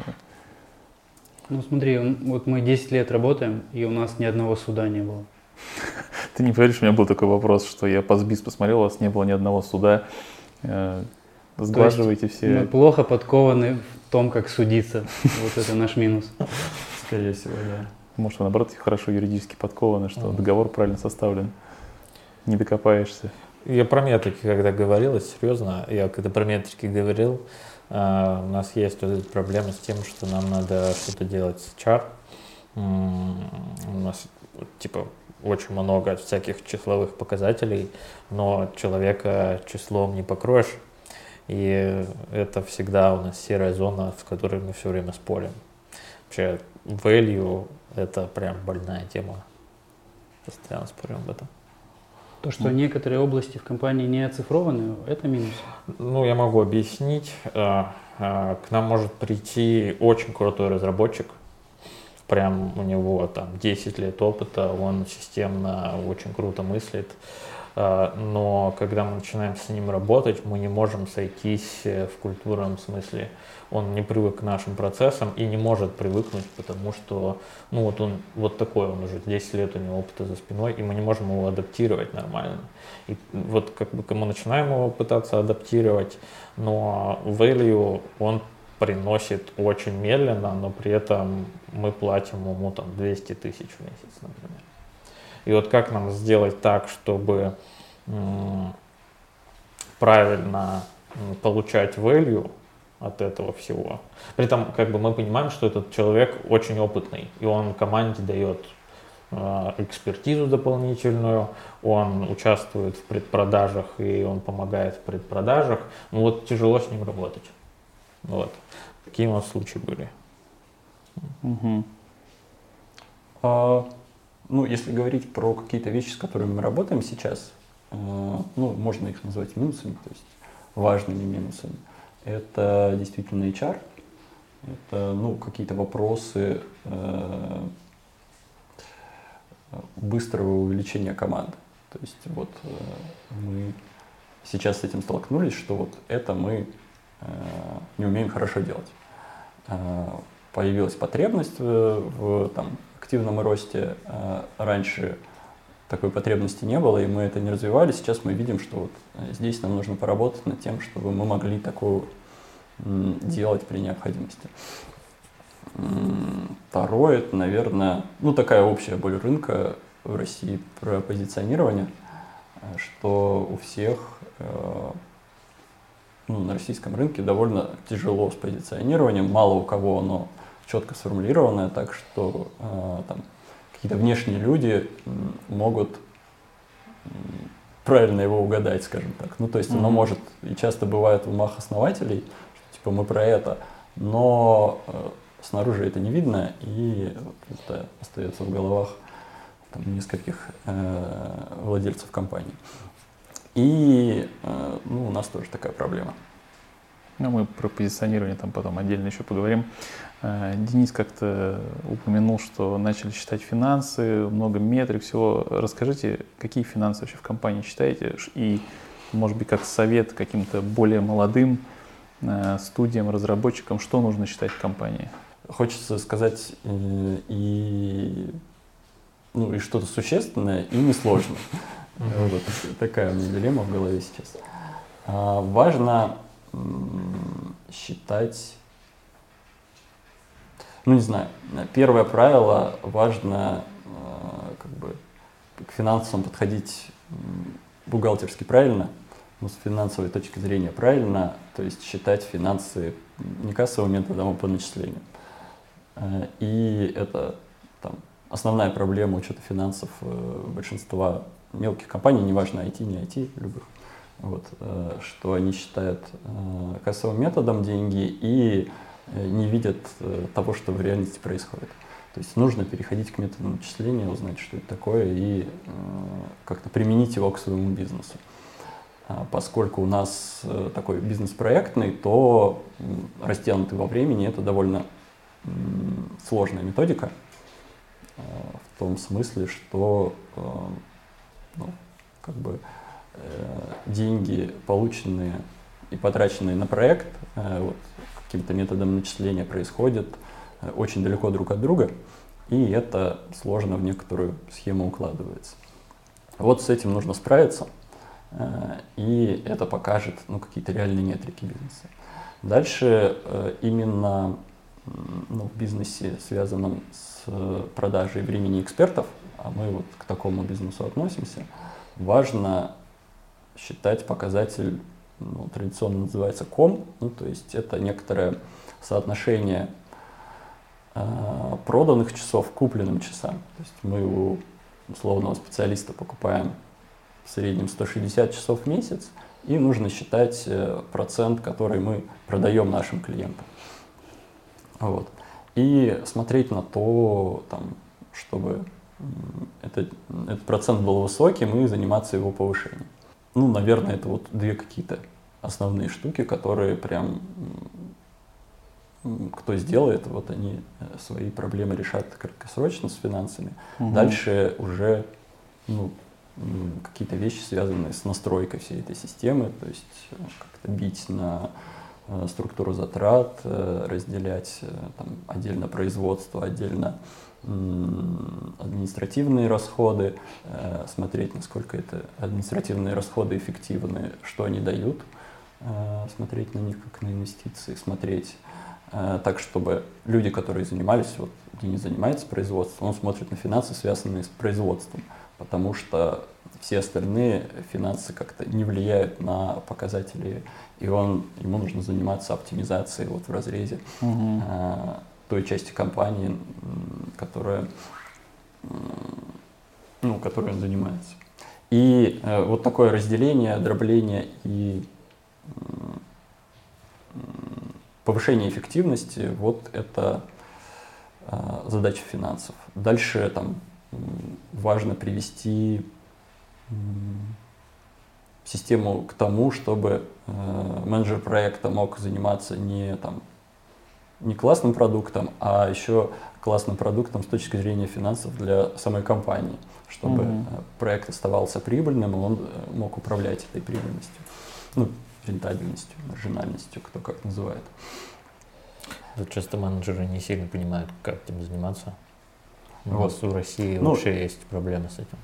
И, ну, и здесь важно просто финансовую систему привести к такому состоянию, чтобы э, там, каждому человеку, который может влиять на там, общую прибыльность бизнеса, в конце концов, мог в разрезе того фрагмента компании, на который он влияет, э, понимать, э, как это, что это дает и как это влияет на э, общие показатели компании. Угу. Модное слово нынче на слуху рентабельность. Считайте рентабельность, какая-то средняя, сколько у вас? Ой, мы такие показатели не раскрываем, к сожалению. Для вас. Денис уже был готов почти сказать. Можно сказать, что больше среднего? Я не знаю среднего. А вот и все. Можно, можно сказать, что больше среднего. сказать там что угодно можно. Окей. Э, вы как-то разрабатывали какую-то игру, и она у вас не взлетела. Я так понимаю, А, это внутренняя ваша разработка была. Что, что, что это за игра? Что делали? У нас был такой человек, звали его Сергей Мячин. Он еще существует. А, Он с нами работал как консультант. Плюс э, он занимался, у него есть свой собственный проект, называется «Шахты». И он, в принципе, ему нравится заниматься играми.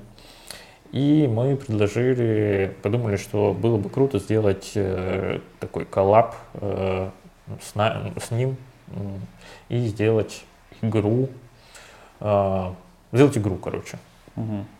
А, три- э, у него уже был проект, он занимается помимо, э, ну, помимо игр, он занимается всякими мер- мероприятиями про игры. И у него был прототип игры, которую он сделал на мероприятии на Омском, которое называется Лудендари. Это, ну, как бы очень быстрая разработка игр. За сутки нужно разработать игру. У него был прототип, и, если я не ошибаюсь, Жене, кажется, понравился прототип, и э, я не помню, кто первый предложил ему сделать игру, то ли Влад, то ли Женя. И он согласился, мы решили вот сделать такой коллаб. Игра называлась Тригона, это ну, и называется до сих пор. Это такая хардовая, нишевая головоломка.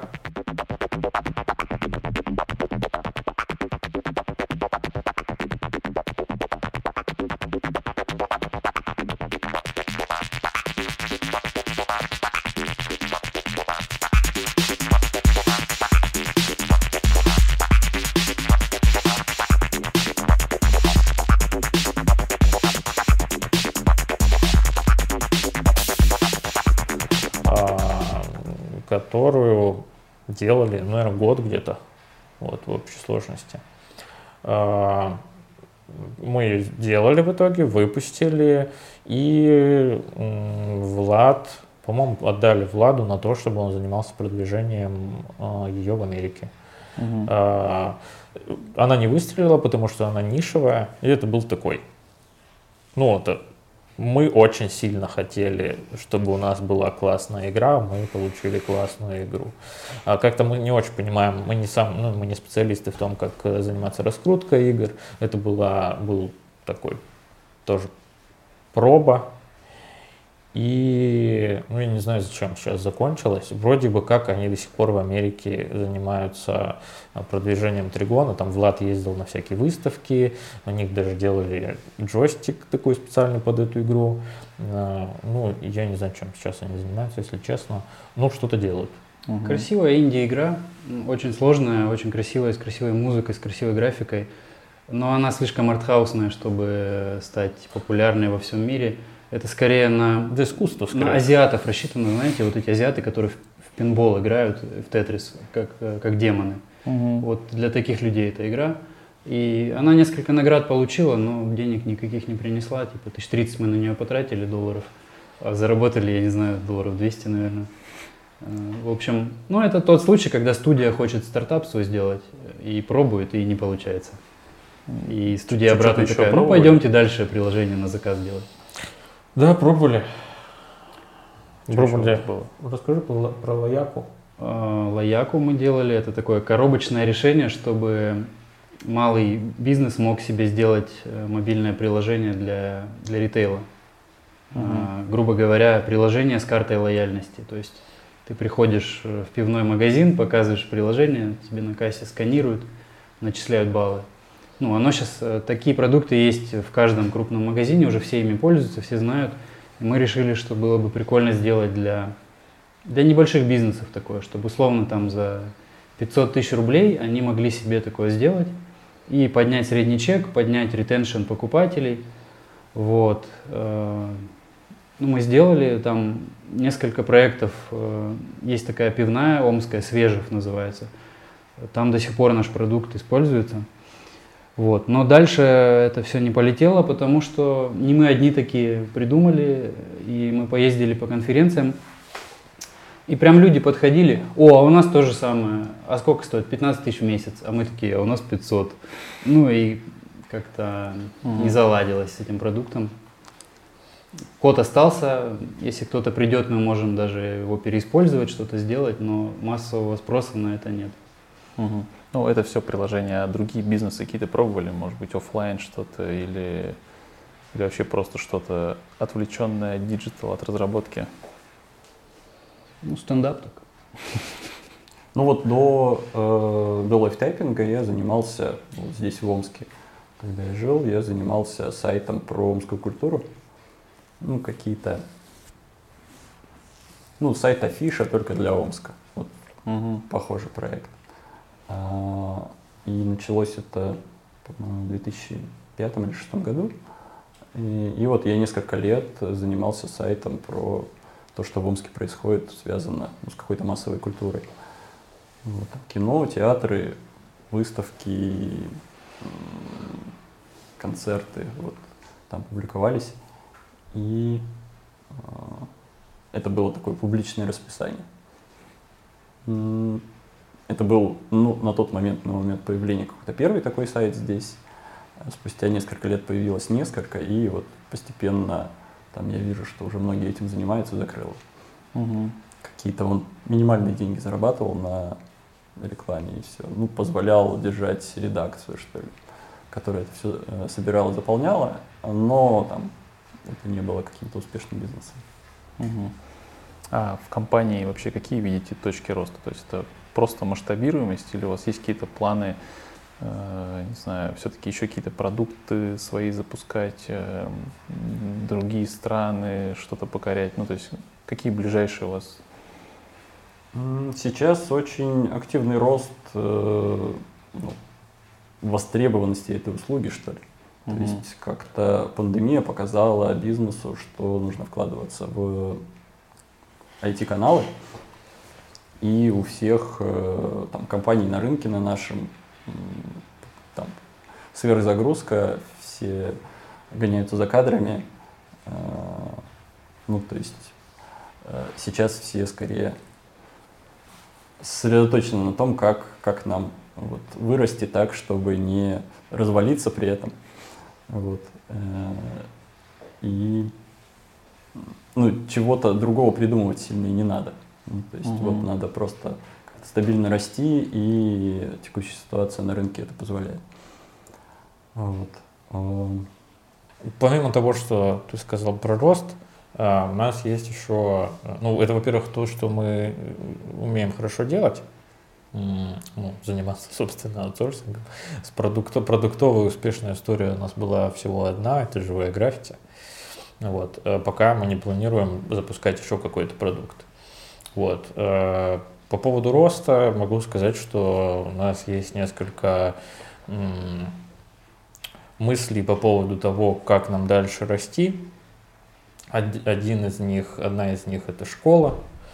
А, Ну, на базе Live Typing а ребята у нас как бы может, начали планировать, как это будет. До конца года будем, скорее всего, это Это типа запускать и учить. онлайн-курсы, офлайн-курсы? Нет, это полностью оффлайн, как бы обычная, стандартная, ничего такого с, с э, какими-то лекциями и практикой. Мгм. То есть в следующем году нам ждать школу лайфтайпинг. Не, э, я думаю, что мы уже в этом году в сентябре это запустим. Ну, у нас уже есть люди, которые будут учиться. Как выглядит вообще классическая продажа в компании? То есть интересно с точки зрения, вы, у вас есть какие-то техники продаж? Используете что-то?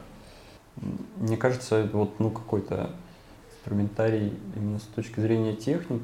э, Ну, с одной стороны, такой довольно стандартный, и э, там каждый человек, который э, каким-то образом вообще не участвует, его может использовать или не использовать.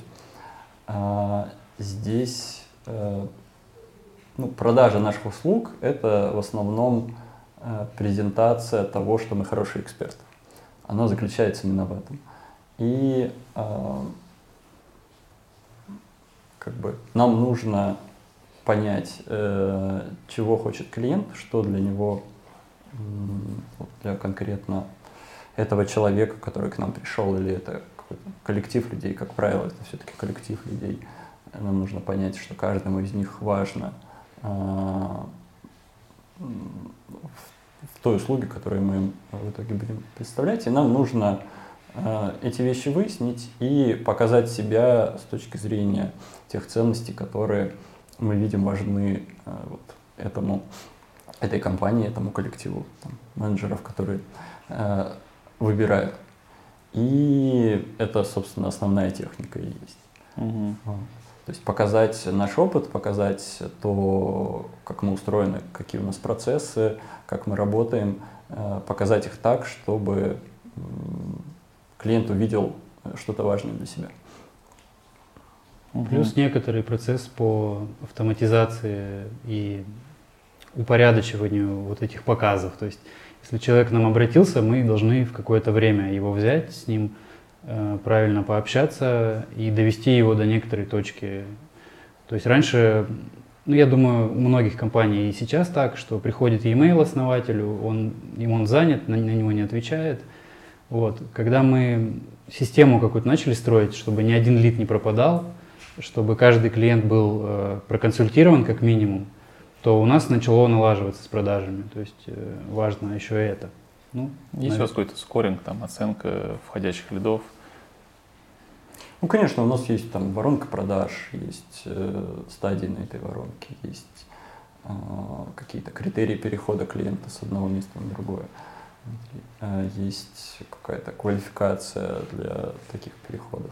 Mm-hmm. Есть, э, там, не знаю, какие-то метрики по скорости, э, есть э, там, средняя длительность э, жизни клиента и так далее. Ну, то есть э, они довольно стандартные, любой, кто пользуется там какой-то CRM, ну, у него они есть. Вот вопрос, он обращает на них внимание или нет, мы обращаем. Угу. А, а вот, э,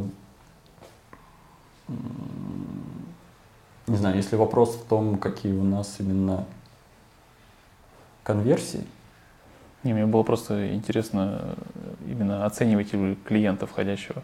Просто Женя сказал, что многие студии до сих пор просто там директор получил e-mail и, и все. То есть если у вас именно вот эта воронка продаж и... Ну, у нас прям отдел продаж, и там разные роли у людей, и мы над этим долго трудились. Э, несколько было у нас консультантов, которые нам в этом помогали. Какие-то были полезны сильно, какие-то бесполезны. В общем, вся наша работа это постоянно какое-то улучшение процесса продаж. Угу. Вот. А, цифру скажите, какой-нибудь оборот э, компании за год? За прошлый год открытые, да. 60 миллионов, да. Угу. Это... А, есть какая-то сумма, там, не знаю, 2-3 годовых оборота, чтобы вы продали компанию? Рассматривали какой-нибудь такой вариант?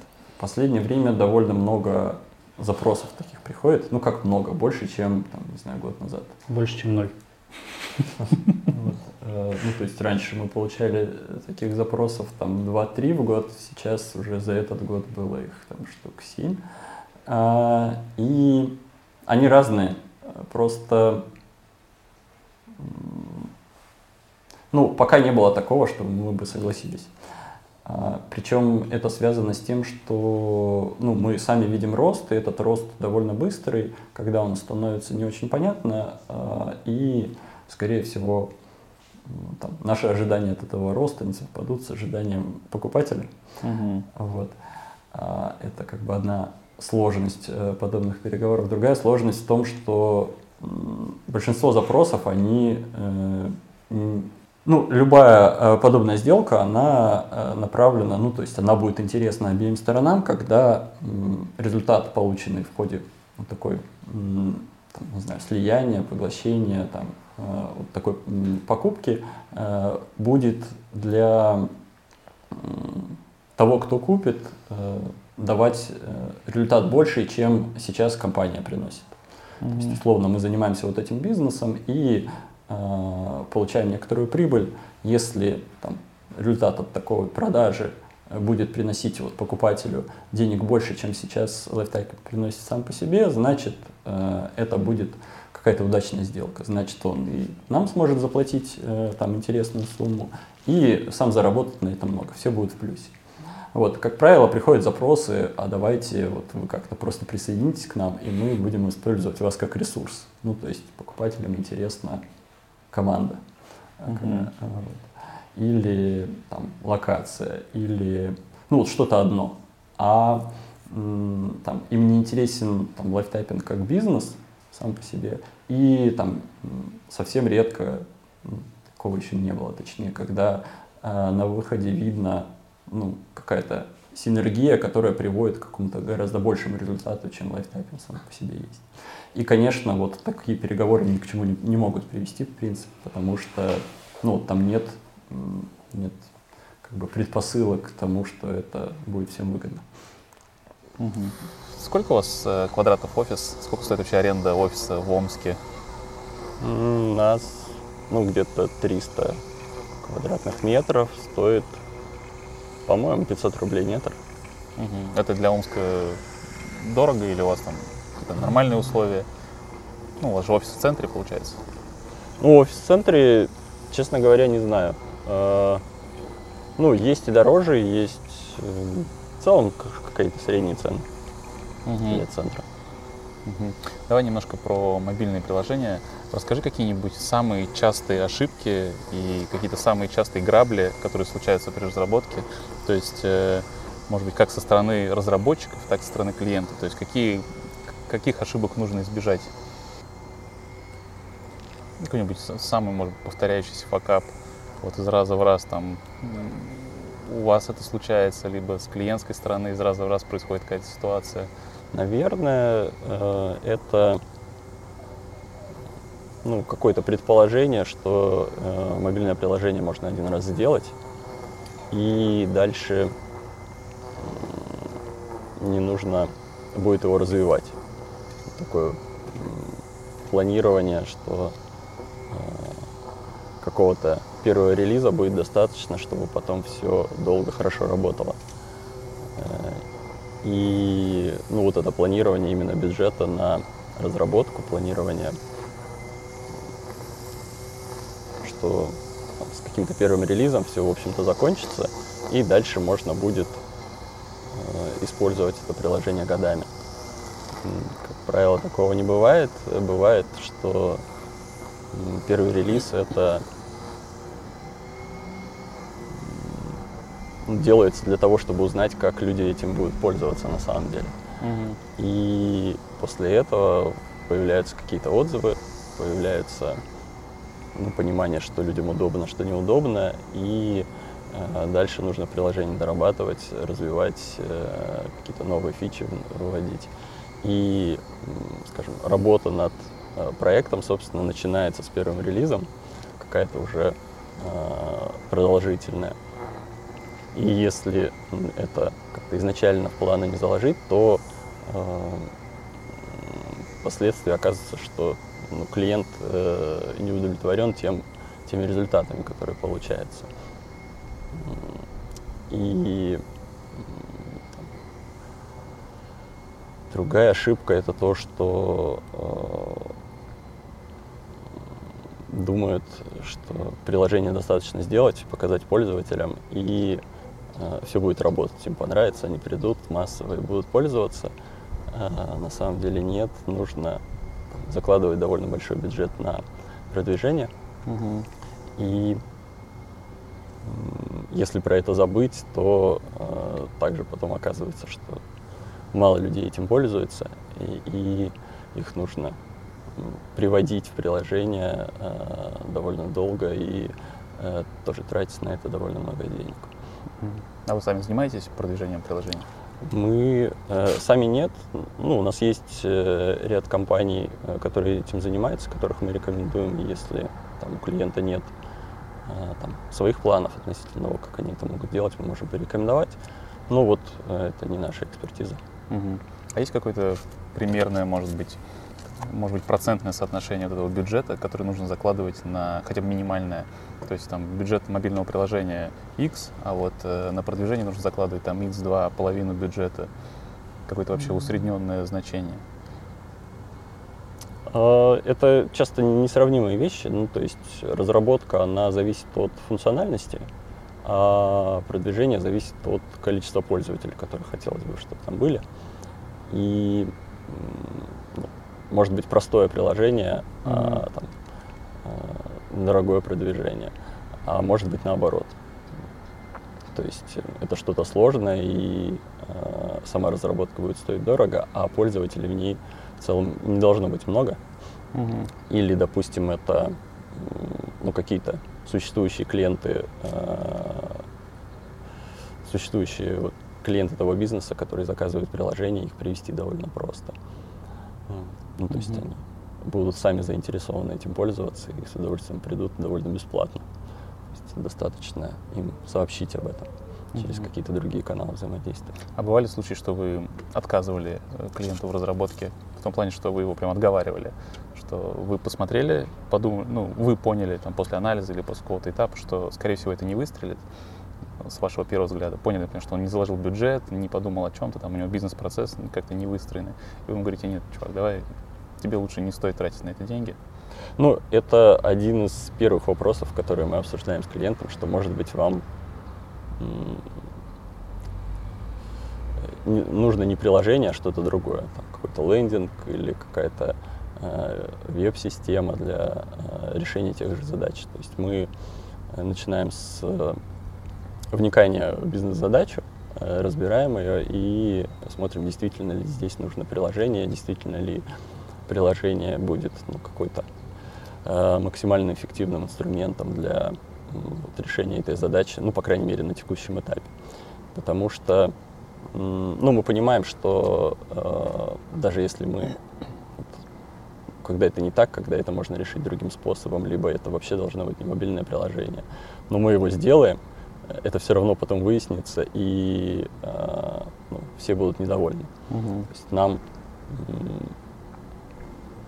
нам в том числе выгодно очень работать э, с клиентами долго и понимая, что вот какие-то проблемы э, из-за того, что на начальных этапах что-то не предусмотрели или сделали не то, они там рано или поздно вылезут и там все от этого потеряют. Mm-hmm. Поэтому у нас э, большинство обращений, ну прям большинство, оно заканчивается тем, что мы рекомендуем не делать мобильное приложение, и ну, это правильно. Расскажи, какая часть компании не производственная, то есть, может быть, в процентном соотношении то есть у вас есть э, люди, которые производственный флот, есть непроизводственный. Сколько это в процентах, в количестве?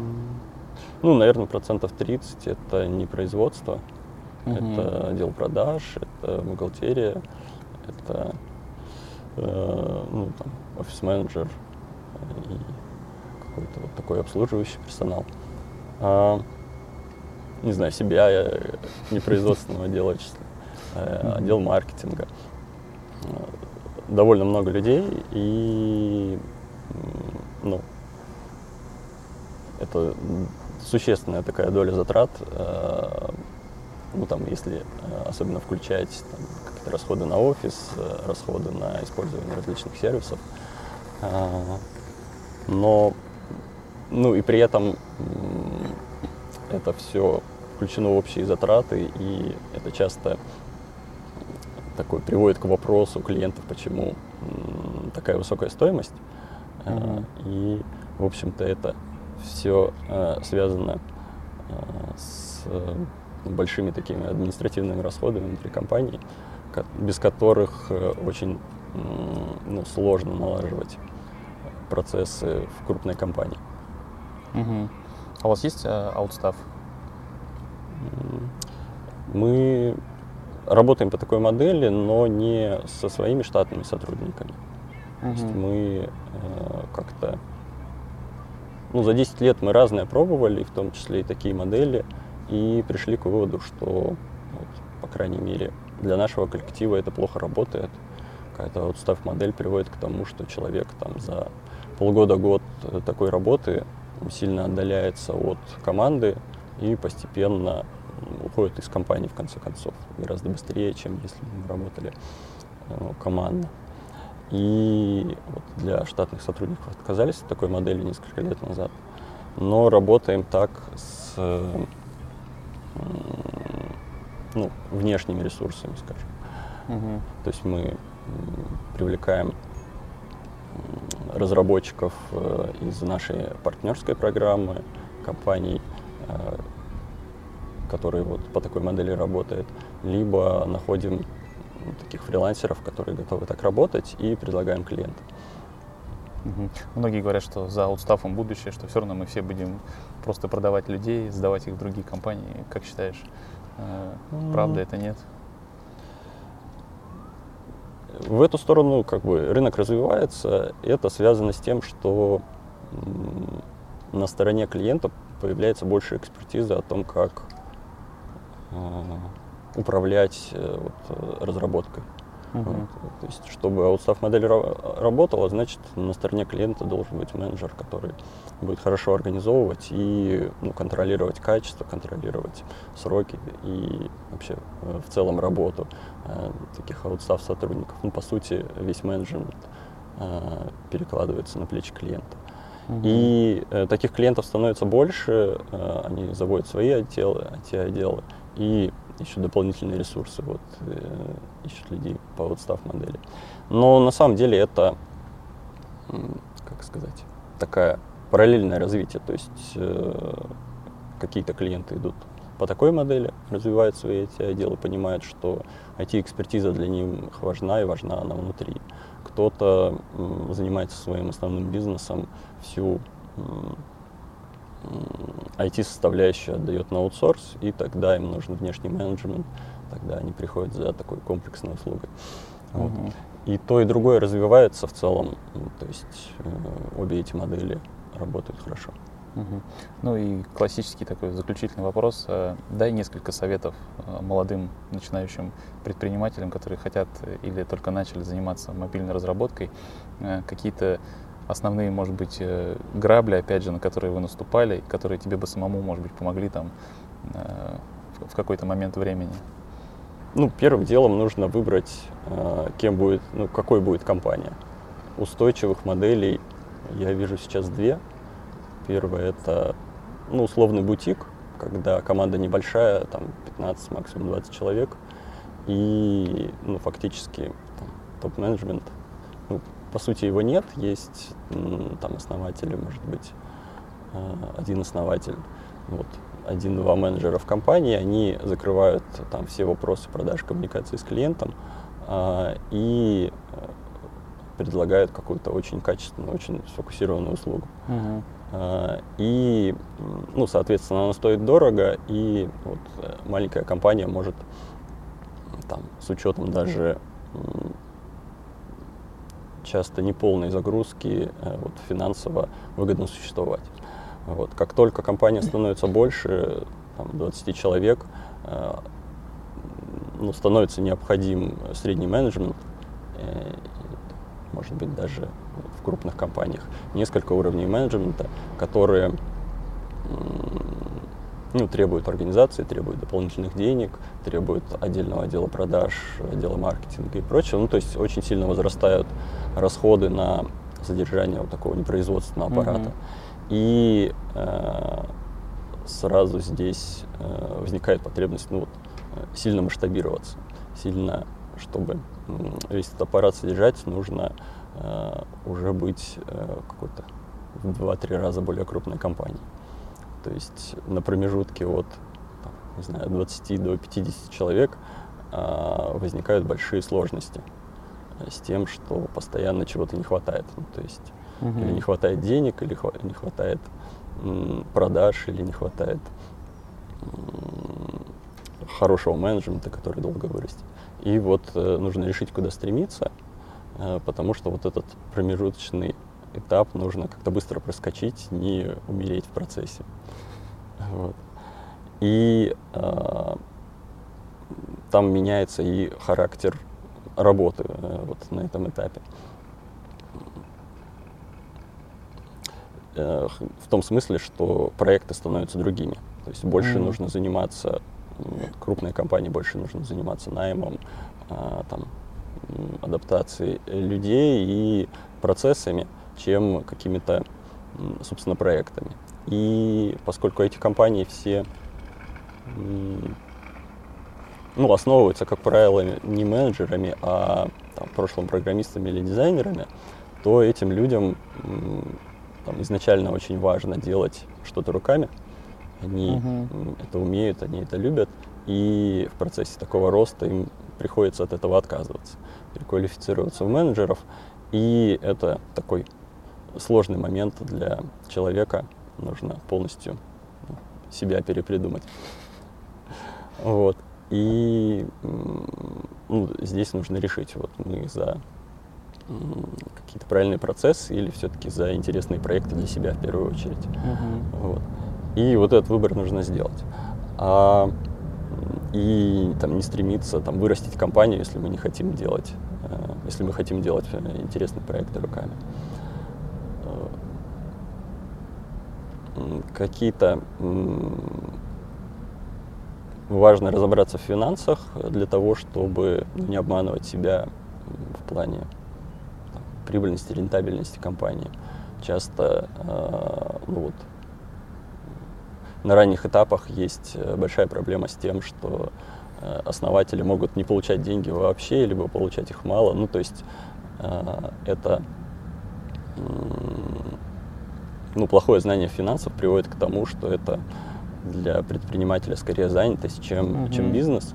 И вот э, понимание финансов э, такое достаточно глубокое и каких-то процессов, на которых э, работает именно IT-бизнес, э, ну, помогает открыть глаза, там, чем я занимаюсь. Вот я там, высокооплачиваемая работа, это у меня, или все-таки бизнес. И вот здесь тоже стоит важный выбор.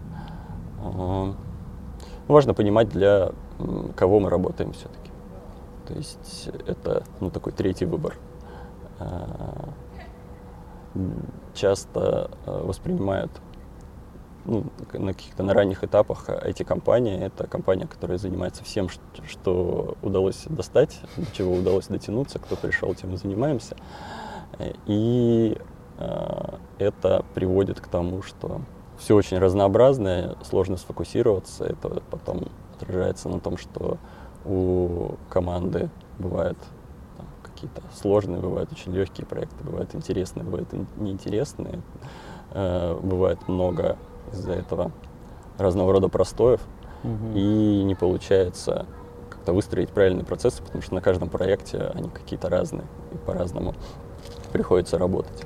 И вот такая фокусировка, выбор того, что нам нравится, или там, что у нас хорошо продается, ну, в плане того, что, что какую ценность в нас видят клиенты, очень помогает, э, во-первых, правильно таким клиентам себя показывать угу. и правильно ну, в большом количестве их приводить так, чтобы можно было уже стандартизировать процессы работы именно вот на каком-то э, определенном типе проектов что сильно очень повышает эффективность в целом бизнеса и ну, становится бизнесом. Угу. Денис, расскажи, что такое команда мобильной разработки? То есть, э, когда к вам зашел проект на разработку мобильного приложения, сколько человек задействовано и кто эти люди? Все зависит от э, размера проекта и от размера, ну, вообще от размера работы. А, как бы все начинается с того, что ну, мы для начала этот размер оцениваем на пресейле, когда к нам приходит клиент, мы занимаемся оценкой, туда подключаем э, ребят, которые, в принципе, занимаются оценкой, понимают, как продавать. Дальше эти, ну, мы называем их аккаунт-менеджерами, кто-то называет их продажниками, как бы это не. Аккаунт обычно ведет этого клиента, аккаунт подключает Э, специалистов для, ну, как бы экспертов для того, чтобы они как бы дали оценку, посоветовали, как сделать лучше, и нашли правильных спецов с правильным бэкграундом, который помог бы задачу реализовать вообще максималь, с максимальной пользой. Mm-hmm. Вот. А, на первых порах часто подключаются дизайнеры, аналитики, ну и разработчики. Тестеров мы часто не подключаем. А, основа, аккаунты в основном подключают аналитиков и дизайнеров. А, потому что ну, у нас аналитики э, также занимаются технической частью, они типа, технически грамотные, поэтому а, они отвечают в том числе за, за технологию, за выбор технологий. Но в большей степени они говорят про требования с клиентом, что, собственно, клиент хочет. Дизайнеры отвечают за картинку, за прототипы, за то, как это будет выглядеть на первых порах. После оценки, собственно, стандартная как бы развертка. Мы сначала подключаемся к аналитике, подключаем аналитиков, аналитики выясняют требования. А, после первого этапа подключаются дизайнеры, либо внутри прям первого этапа делают какой-то прототип, который очень близок к дизайну. Дальше подключаются разработчики, ну как-то все это делится на этапность угу. перед разработкой, и дальше подключаются разработчики. А, на каждом этапе делается тестирование, выкладка и поддержка. Ну, все-таки вот среднее количество человек команды для одного э, приложения. Бывает по-разному. Иногда достаточно одного разработчика, иногда нам мало пятерых. Вот. Угу. А, что касается дизайнеров, э, ну, один, два, три. Вот. Бывает такое, что тоже на троих мы подключали на какие-то крупные проекты. А, менеджеров мы подключаем где-то одного-двух, а тестировщиков как можно больше по возможности, чтобы типа у нас как бы было покрытие больше. Вот. Аналитик один, потому что ну, вообще задача у нас аналитика в том, чтобы он хранил э, контекст проекта, занимался тем, чтобы вообще понимать, что происходит, хранил договоренности с клиентом, какие-то требования хранил. Поэтому чаще всего аналитик один, из-за того, что передавать знания очень тяжело. Тяжело, mm-hmm. действительно. Смотри, вот э, звучит очень похоже все, как и с разработкой сайтов, э, там та же самая команда, проектировщики, дизайнеры, аналитики, бэкэнд, фронтенд. Команда, которая делает сайты, может сделать приложение, и наоборот, команда, которая делает приложение, может сделать сайты. Mm. Очень похожи стеки технологий, вообще процессы. Я правильно понимаю, что ну, вопрос звучит как можно ли процессы из э, веб-компании перенести ну, да, да. на компанию э, мобильной разработки. Э, ну, не, нельзя так сказать. Э, кажется, что можно, со стороны выглядит, что можно, но в, каждой, в каждом направлении много деталей, которые сразу не видны. Там, ну, мобильных приложений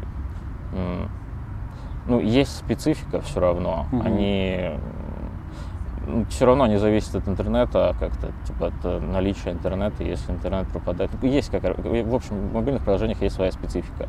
И это выясняется на этапах, э, там, на дизайна, аналитики, э, вот, под, подготовительных этапах, не этапах разработки. Разработка всегда примерно везде похожа.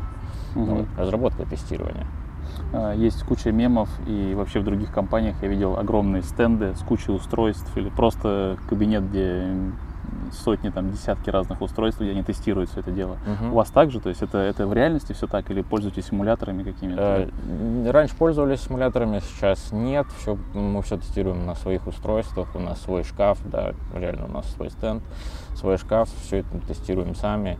А, при этом какие-то тесты, автотесты мы гоняем на серверах где-то на эмуляторах. То есть у нас тестирование по разным фронтам. И на эмуляторах стандартных, и на стенде уже вот, для конечного пользования, как это конечный mm-hmm. пользователь будет выглядеть. Mm-hmm. Как, как Сколько это примерно устройств у вас там? Ну, плюс-минус. О, я не могу сказать. Ну, ну, наверное, под сотню, наверное. Mm-hmm. Пользуемся мы, ну, штук, может быть, активно, штук 30 мы используем. Там еще бывают такие ситуации, а, бывают разные клиенты. Э, иногда нам нужно под клиента подстраиваться, он тестирует на своем девайсе. У нас были такие типа мелкие, это часто специфика мелких клиентов, с крупными э, так не бывает. Э, клиент получает какую-то тестовую сборку, тестирует ее у себя, а у него какой-нибудь Android который вообще, ну, под который вообще даже не думали, что нам нужно будет как-то ориентироваться на, на этот Android, и нам приходится докупать девайс. Ну mm-hmm. и вот таких девайсов у нас когда-то было очень много, и они скопились сейчас. Да? Но в целом сейчас такого стало меньше, фрагментации mm-hmm. стало меньше. Mm-hmm. Смотри, для клиента чаще всего мобильное приложение это просто одно мобильное приложение. А есть вот всякие iOS, Android, там нужно различать э, нативные, они будут нет. А насколько они различаются, насколько принципиальная в них разница между приложениями на iOS и Android? Насколько много особенностей и специфики у каждого? А, ну, э, как бы клиент, в первую очередь, если мы говорим про крупных клиентов, он смотрит на то, чтобы мы задачу какую-то сделал, у него есть аудитория, mm у него есть какие-то свои метрики бизнесовые, он в первую очередь приходит к нам и говорит об этом.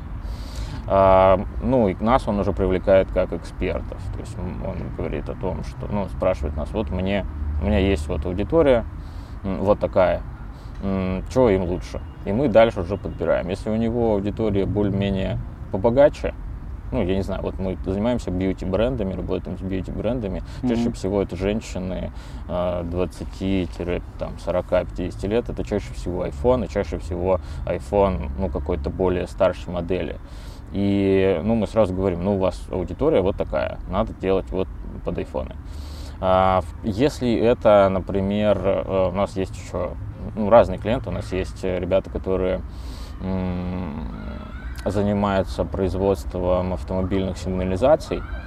И чаще всего, ну, это разные люди э, с разных, там, у них есть есть люди, которые с премиум брендами, на премиум машинах mm-hmm. ездят, есть люди, которые ездят на солярисах, у всех своя, как бы, у всех свои девайсы, ну и там тоже есть свое разделение, где-то 50 на 50. И вот как-то мы ориентируемся, предлагаем клиенту, что вот вам здесь нужно, нужны андроиды, вот столько нужно андроидов, вот столько нужно айфона. Вот. Как-то так. Как вы относитесь э, к кроссплатформенным приложениям? Uh, у нас было очень много опыта. Вначале мы много чего попробовали. Uh, одно из самых первых приложений вообще, как бы мы делали, когда коммерсант, uh, мы делали на Xamarin, там была, была бизнес-логика на Xamarin.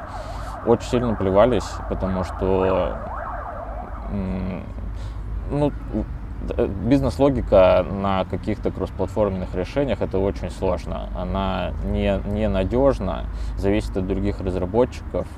И ну, нам нужно держать внутри команду, которая бы занималась этой бизнес-логикой. У нас тогда на Xamarin писала другая команда, не мы. Вот. Э, мы пробовали до PR в какой-то момент, это 13 год, сейчас я не знаю, существует эта технология еще или нет. Э, это флеш для мобильных устройств. Uh-huh. Мы пробовали PhoneGap, Ionic, все, что касается веба, вот веб-технологии. Даже сделали одно приложение, которое было, ну, его фичерили несколько раз. Если я не ошибаюсь, это приложение для спортклубов, не помню, как оно называется. Его мы делали на PhoneGap. Его тоже очень сложно поддерживать было. И сложно поддерживать э, веб-приложения чаще потому, что э, все особенности платформы а, прокидываются через какие-то интерфейсы, которые написаны самим Гуглом или там, самими mm-hmm. производителями этого фреймворка и они часто не удовлетворяют э, тому, что нам необходимо. И нам приходилось некоторые экстеншены дописывать самостоятельно. А это уже не кроссплатформенная разработка. Для каждого мобильного устройства нужно дописывать э, как бы своими разработчиками. iOS дописывали там экстеншн со своей стороны, mm-hmm. подключали разработчиков, андроидов подключали со своей стороны. Ну и это уже становится намного дороже, чем, ну, если так, как бы, если говорить о ценах, э, примерно то на то и выходит. Угу. А как относитесь э, к конструкторам приложений? Есть сейчас множество на рынке как конструкторов сайта, так и конструкторов приложений. Работаете с ними вообще? У нас, ну, мы работаем в основном с крупными клиентами, и там намного сложнее задачи. Э, конструкторы решают задачи какие-то мелкие. Угу. Вот, и это как-то быстро чего-то создать приложение э, можно на конструкторе, конечно, как всегда. Как, mm-hmm. как это, там сделать сайт на тильде очень быстро, это можно так делать, но если нужно что-то крупное, если ты большой бизнес, то тебе надо э, доверять как бы во-первых, у тебя очень сильная какая-то инфраструктура, которую тебе нужно покрывать полностью, и тильда может не покрыть, если mm-hmm. говорить о тильде, и, либо о конструкторе. Во-вторых, э, все конструкторы, которые появляются, им же нужно доверять, а они чаще всего живут, ну, 3-5 лет, там, потом они умирают. И получается, если крупный клиент уже начал делать что-то на конструкторе, ему надо вливать деньги в производителя этого конструктора. Так делают ребята, по-моему, на Unity примерно такое, такое mm-hmm. устройство, есть такой игровой движок. А, ну, в какой-то момент а, Unity стала жить за счет э, вендоров крупных, в него стали вливать деньги крупные вендоры, потому что они сделали игры на своих, ну, на вот этих движках. Угу. Вспомни какое-нибудь э, самое крупное, самое приложение, которым больше всего пользовались люди? А, наше? Да, которое делали вы. Ну, насколько я знаю, ЛДБТ очень много народу пользуется. А, я не знаю, сколько там... Ну, у нас уже давно за миллион перевалило mm-hmm. как бы, пользований каких-то. Дели, я не знаю, ну, там тысяч, наверное, 80 наберется. Что-то такое. Угу. Мансли, я не знаю, не могу сказать. На какое-нибудь самое странное приложение? Может быть, um, может быть, вы, не знаю, не понимали, что вы вообще делаете, зачем вы это делаете. Ну, такое часто происходит. А, ну, как бы ну, происходило, по крайней мере, раньше. А, у нас был клиент, я помню, сам его вел где-то в 15 или 16 году а, из Австралии, который делал стартап для для фастфудов. И это была какая-то доска, в которой ты накидываешь на доску продукты. И, и а, ну, ты накидываешь на доску продукты, все, они у тебя как бы на доске есть, и ты можешь это распечатать на принтере. И все, как бы и зачем это нужно? Ему это было очень сильно нужно, и он, типа, он очень много денег за это платил, но мы совсем не понимали специфику его бизнеса. Ну, и у нас был такой барьер еще, он в Австралии, мы в России, были сложности, ну, как-то мы закончили с ним работать в какой-то момент. Вот. Э, у вас, когда была история, что шар э, ваш памятник шару, этот Бугольца, mm-hmm. что он покатился, вы сделали вот это вирусное приложение.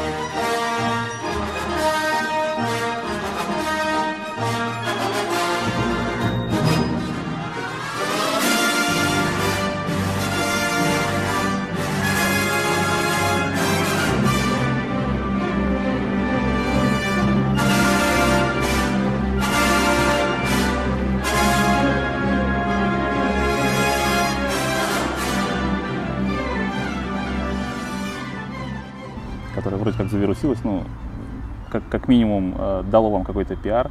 Э, было еще, были еще какие-то приложения, которые вы делали, может быть, э, тоже под какую-то историю, быстренько, под шумиху? Ой, ну, с такими, такими вещами, такими приложениями вообще в основном получалось заниматься у меня, потому что, ну, как бы, ну, и было это, наверное, первые годы, там, 13 16 17 может, год. Вот. И там требовались... Э, Еще раз слов. И там требовались. Угу. Сейчас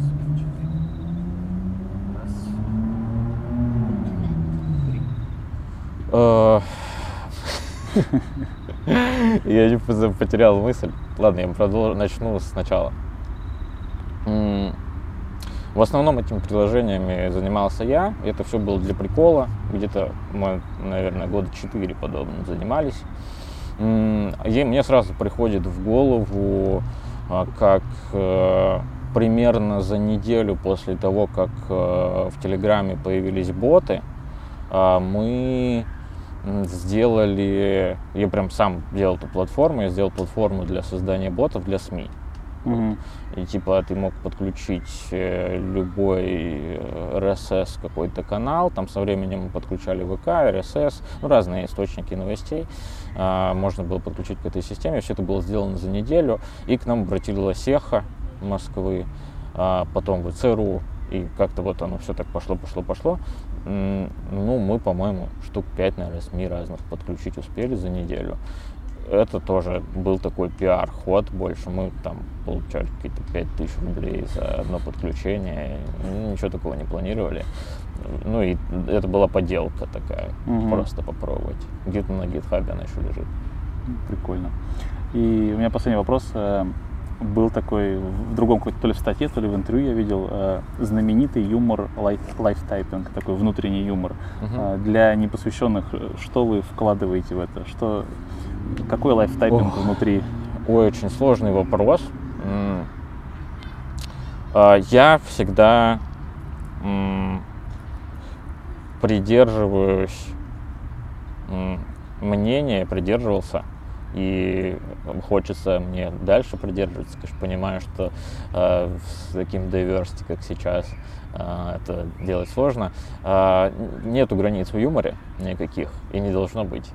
Э, понятно, что можно кого-то обидеть, можно там задеть какой-то шуткой, но мы шутим вообще на любые темы.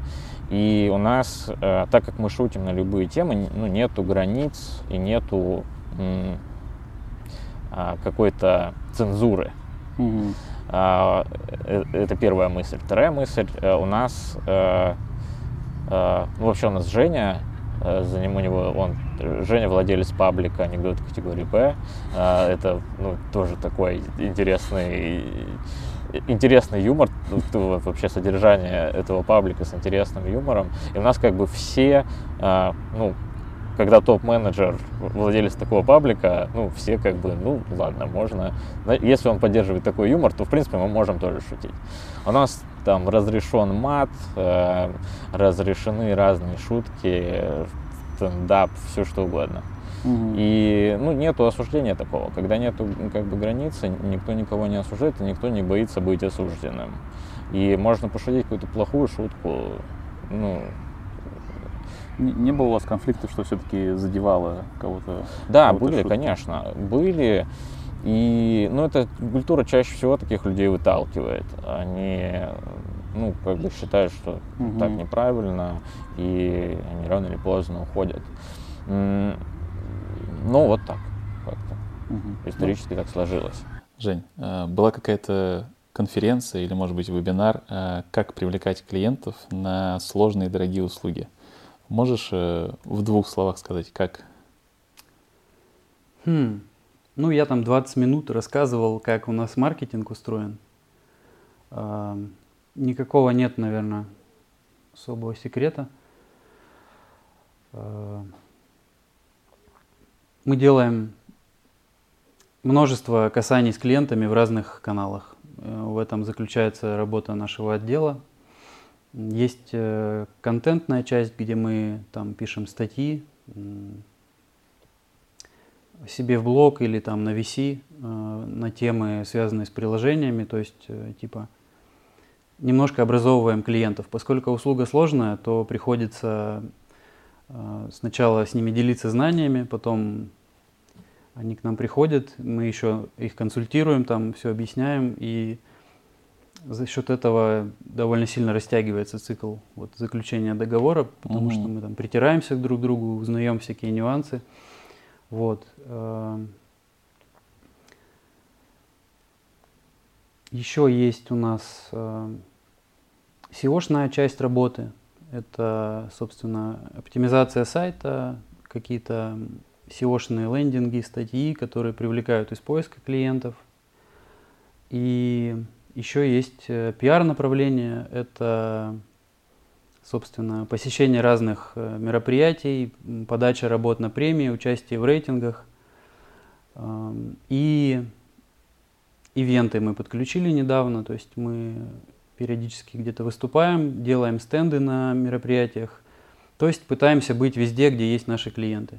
Угу. Вот. И оно как-то вот аккумулируется постепенно, и ну, люди накапливают знания о нас у себя в голове где-то и потом к нам приходят.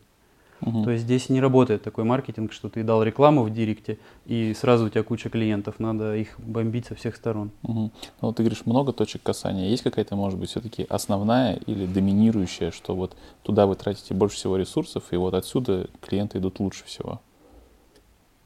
У нас как-то делится более-менее равномерно. Мы много времени посвящаем рейтингам премиям.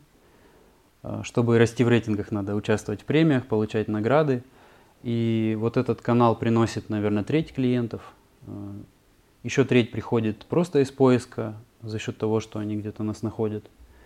И треть это, наверное, какой-то сарафан, знакомство, старые клиенты, которые перешли в другие компании и вернулись к нам.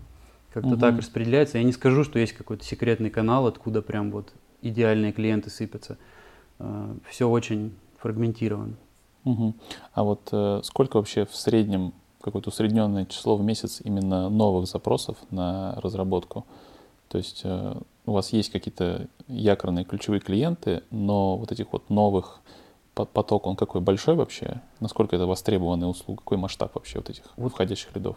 У нас вроде как большой. Я когда говорю ребятам, каким-то коллегам по отрасли, все ну, удивляются. То есть мы получаем в месяц порядка 100 входящих. Мгм. За июнь было что-то 130, по-моему, это рекорд. Конечно, там много странных каких-то нецелевых запросов для нас, когда люди хотят, э, ну, какой-нибудь стартап человек придумал, и тут же вот он ищет, кто ему сделает, и потом ему говорят цены, и он такой, о, я пошел.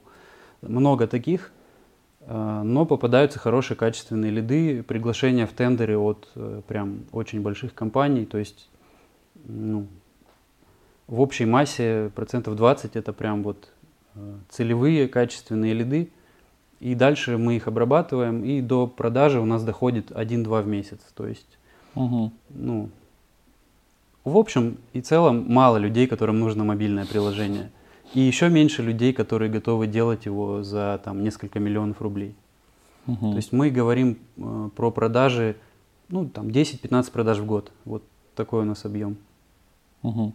Несколько миллионов рублей – это такая усредненная цифра разработки мобильного приложения. Ну, дизайн от миллиона, если дизайн и разработка, то от трех. Вот это вот мы клиентам называем примерно такие вилки. И дальше, если человек понимает, что он это как бы, а он это, этого и ожидал, то мы дальше общаемся. Если ему дорого, то мы всегда найдем партнеров там среди нашей сетки партнеров и ему предложим какое-то решение. То есть э, в крайнем случае дадим хороший совет, мы никого не это не бросаем. Мгм. А это прям какая-то партнерская программа, то есть э, вы как-то набираете партнеров, проводите какие-то э, вступительные, там, не знаю, э, экзамены, что-то. Как это происходит? У нас есть партнерка, туда можно податься, потом будет интервью с нашими ребятами, которые отвечают за партнерку. И они проверяют э, команду, грубо говоря, на общую адекватность, на подготовленность к тому, что команда может качественно обслуживать. Грубо говоря, если мы передаем клиента, мы хотим, чтобы его качественно обслужили и ему помогли, и хотя бы ну, ответили на его письмо, там, то есть чтобы не Мгм. было глупейших каких-то ошибок. Вот на это мы проверяем. Вот. Как-то так. Мгм. Можешь хлопнуть э, два-три раза? Я забыл сначала, насколько помню. Или мы хлопали? Нет, я хлопал, Мы хлопали? А, ну. А, просто на всякий случай. А, Слушай, вот э, модное нынче слово, о котором все говорят, это позиционирование. У вашей компании есть какое-то внятное позиционирование? То есть какое оно или, может быть, к какому вы движетесь?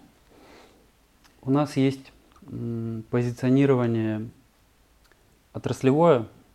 Мы делаем лучше всего приложения для e-кома, для ритейла. М, У нас есть клиенты, с которыми мы по пять лет работаем, и для которых мы не просто руки, а мы типа часть продуктовой команды. То есть мы изучаем, что у конкурентов, какие-то лучшие практики, советуем клиенту и вместе с ним формулируем э, доработки. И стараемся повышать показатели приложения за счет дизайна правильного, за счет внедрения каких-то фишек. То есть, э, ну да, мы эксперты вот в этой теме. А, Раньше она у нас прямо на сайте была написана. Типа, Мгм. делаем мобильное приложение для e-кома и ритейла. Но когда мы это сделали, произошел какой-то спад э, в общем количестве обращений. И мы сейчас написали, обернули обратно, что мы просто вот разработчики приложений без какой-либо специализации. Вот, количество обращений поднялось, но это нам не мешает фокусироваться на e потому что у нас крутые кейсы прямо на главной странице, и эти кейсы нам приводят клиентов, которые хотят похожие проекты сделать. Вот. Плюс мы позиционирование транслируем там, где есть целевая аудитория, то есть выставки, конференции для e это вот наши целевые площадки. Мы делали доклад э, на крупнейшей конфе по e про то, какие фишки должны быть э, в e приложении в 2021 году. Вот. Э, делаем стенды. И, в общем-то, у нас такое портфолио, что клиент, если он из Якома, он уже не может э, нас не брать в расчет, потому mm-hmm. что он видит там или ДБТ, Сифара, и он такой, все, я буду с вами разговаривать, давайте. Еще у нас есть позиционирование, скажем так, на эмоциональном уровне такое. Э, это про заботу. Про заботу, про человеческие отношения какие-то и к команде, и к клиенту, нам это важно, и это транслируется в клиентском сервисе и в какой-то части контента, который мы производим. Ну, мы, например, пишем статьи иногда вообще не про разработку. Там, там мы написали на VC статью, а, как поддерживать отношения на расстоянии с помощью технологий. И это, казалось бы, про жизнь, но и про технологии. Uh-huh. И там что-то гигантское количество просмотров. А, и в целом вот эту человечность мы пытаемся транслировать. Мы заказывали исследование специальное про позиционирование. Выяснили, что на нашем рынке внятного ни у кого нет. Вот, и сделали его себе. А, но я не скажу, что мы его прям уже внедрили окончательно, мы на пути. Вот. Ну и видим какие-то первые результаты в том, что у нас получается долгие отношения выстраивать с клиентами. Э, они к нам приезжают, мы как-то общаемся не только по работе, но и как люди. Вот. Мне кажется, это важно. Угу. Помогает. На долгом сроке помогает хорошо работать. Угу. То есть ты считаешь, что позиционирование, вот эта вот фокусировка, выделить что-то, это важно и это помогает? Конечно. Угу. А, так, а, блог на сайте у вас довольно объемный такой блог, то есть там он регулярный, большой, довольно качественный. Я прочитал несколько статей, мне все понравилось. Кто его ведет? Э, как вы вообще заставляете, мотивируете людей? Никак не заставляем. Мы пытались э, пропагандировать вот эту культуру, что сотрудник, напиши статью это не очень работает, потому что ну, это не их работа. Угу. Поэтому мы сделали так. Мы наняли редактора, который пишет э, все статьи сам. Э, чтобы написать статью какую-то экспертную, он приходит к специалисту, говорит, э, давай с тобой пообщаемся на диктофон, там час-два. И все, и потом это расшифровывает, делает из этого статью, дает на вычетку, и Таким образом у нас появляются сложные какие-то статьи экспертные. Если это статьи не экспертные, а просто вот, ну, что-то такое не про программирование, а для клиентов какая-то полезная информация, то ну, редактор общается с отделом продаж, с менеджерами, со мной, и, в общем-то, нет проблем из этой инфы потом статью сделать. Угу. Это удаленный человек или он прям внутри в вас? Штате, в штате, да. У нас э, уже лет пять в штате есть редактор, который за все тексты отвечает.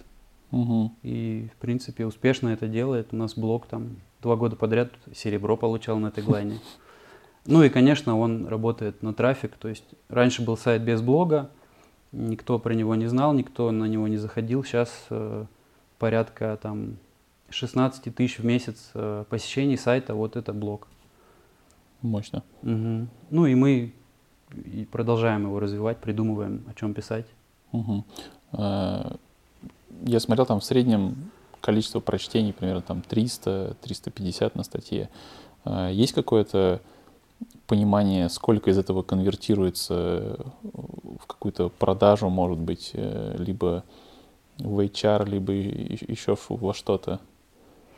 То есть ну, ты можешь, можешь ты с какой-то уверенностью сказать, что блог это очень крутая штука, нужно ее вести. Вот с момента, как мы начали заниматься блогом, все стало там сильно лучше. Ну, Я могу так сказать, да, потому что у меня есть, в общем-то, графики наше состояние без блога и с блогом. И есть несколько статей, которые прям лидеры у нас в блоге, и там десятки тысяч просмотров. Угу. И они генерят лиды. Ну, самое распространенное это сколько стоит мобильное приложение. Я такую статью советую всем написать, потому что это прям генератор э, лидов. И есть статьи, где мы написали что-то, мы думали, что это будет прикольно, а оказалось оно не очень востребовано. Вот. Если правильно подбирать темы, э, попадать в более вот аудитории, то, угу. конечно же, нужно это все делать, и это точно принесет пользу и трафик, и лиды. Трафика будет, ну, скажем так, десятки тысяч посещений, лидов будет 10-20 в месяц, но это лучше, чем ноль, я угу. считаю. И среди них может попасться что-то ценное. У вас на сайте есть еще книга про то, как э, сделать, про мобильную разработку, в общем. Угу. Есть какая-то статистика, сколько ее скачиваний, прочтений, и опять же, есть какая-то из этого конверсии польза? А, книгу мы делали бумажную для того, чтобы ее раздавать на вы, выставке. Раздали 200 экземпляров, и с них пришел, по-моему, один лид. И то он прочитал книгу и такой, наверное, я пока не буду делать приложение, типа слишком сложно. А, то есть это был такой эксперимент, который в офлайновом виде не принес ничего. Мы его выложили на сайт. А, Ее можно скачать, если оставить e-mail, телефон. В месяц, наверное, скачивает человек 30, но это мы просто никак не продвигаем ее. А, мы сейчас будем делать там какую-то рекламу на эту книгу, еще какие-то штуки.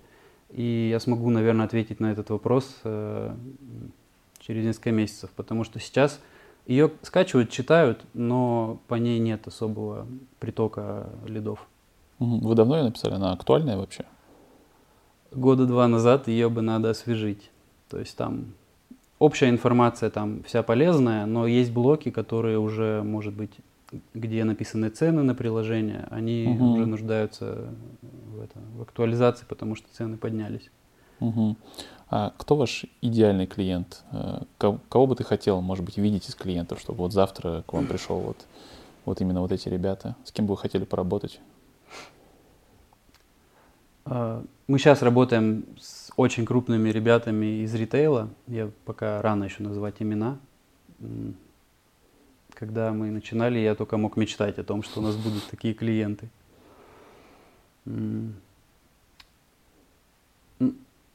Наш идеальный клиент, наверное, это клиент из крупного бизнеса, который полностью осознает, зачем ему нужно приложение – Э, и у которого приложение это один из э, основных каналов продаж. Вот. И ему нужна команда, которая этот канал будет поддерживать, развивать, и все будет круто. Вот. Примерно так. Угу. А если говорить про бренды? Есть какой-то бренд, с которым вы очень бы хотели поработать? Может быть, идеологически вот это вот, он ваш? Не знаю, ну, всем рады. Окей. Кроме тех, что запрещены в России. Но тем не менее, ну ладно, не будем. Э, слышал, у вас есть коллаборации с другими брендами. Есть какая-то кофейня, где вроде бариста у них есть значки Live Typing. Э, что это? Как эта идея появилась? И есть какие-то еще вообще коллаборации у вас? Ну, это омская история. Мы просто дружим с некоторыми компаниями, там, ну, на личном плане и угу. просто друг к другу хорошо относимся, можем там прийти на день рождения, подарить картину или там подарить футболки, мерч. Это не то чтобы про бизнес, это просто вот в Омске есть какая-то э, тусовка бизнесов и людей, которые как-то пытаются что-то развивать в Омске, и вот мы туда входим и иногда что-то делаем.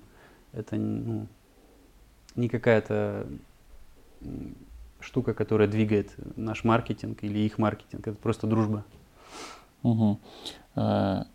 И еще ты и сейчас очень часто упоминал, и в другом интервью я видел слово выставки. А, что за выставки? В каких выставках вы участвуете и, и что вы там делаете? Ну, Выставки по ритейлу и по Якому.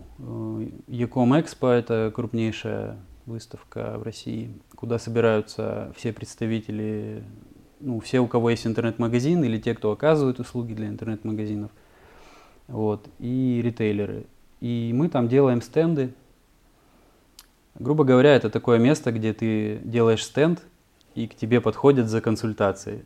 Вот. Угу. И твоя задача просто это все красиво оформить, поставить там компетентных людей, стоять и консультировать. Вот. Мы недавно провели такой стенд в мае, по-моему, и что-то 50 лидов за два дня, хороший результат, сейчас их обрабатываем, пока непонятно, что это дает, ну, тоже месяца через два, поскольку цикл сделки длинный, угу. пока нет информации, сколько это нам принесет. Угу. Но там такое бывает, что ты познакомишься с кем-то, и он придет к тебе через год в клиенты. Поэтому мы это включили в свой ежегодный план и участвуем в таких движухах. Угу.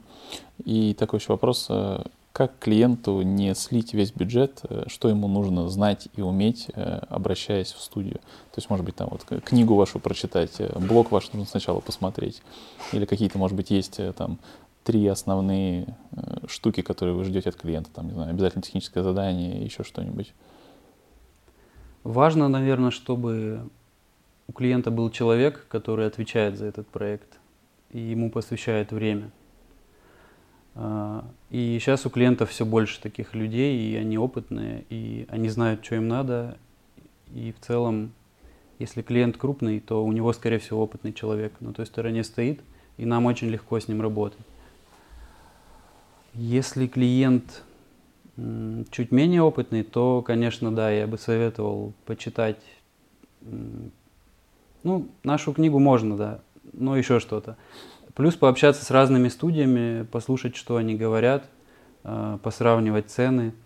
Ну и главное, наверное, личное доверие какое-то.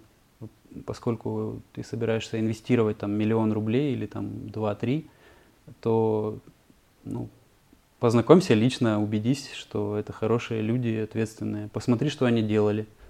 Угу. Есть ли похожие проекты. А, посмотри, в принципе, на рынке, есть ли твой проект ну, такой же, как ты хочешь. Может ли он существовать в природе? Может быть, ты придумал какую-то несбыточную идею.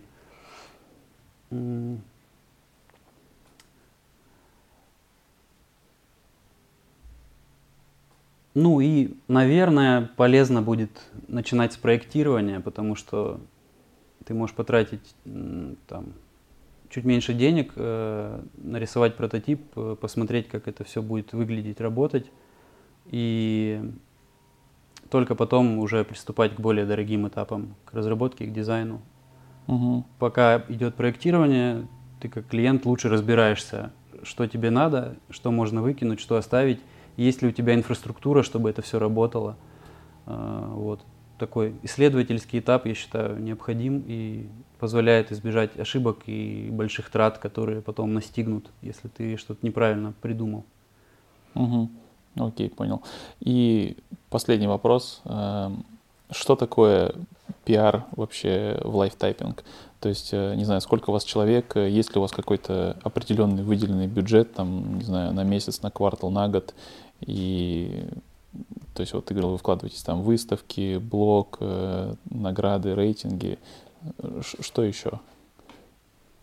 А, так, ну, если говорить про нашу команду, это маркетолог, который ведет э, соцсети, это редактор, это маркетолог, который занимается рекламой и всякими перформанс-штуками. Э, это я. И еще у нас есть выделенный дизайнер, который не сразу у нас появился. Сначала я пытался из команды выдергивать дизайнеров, это было дико неудобно. Сейчас у нас отдельный дизайнер, очень хороший, и это прям подняло на новый уровень нашего вот, оформления всех наших каналов.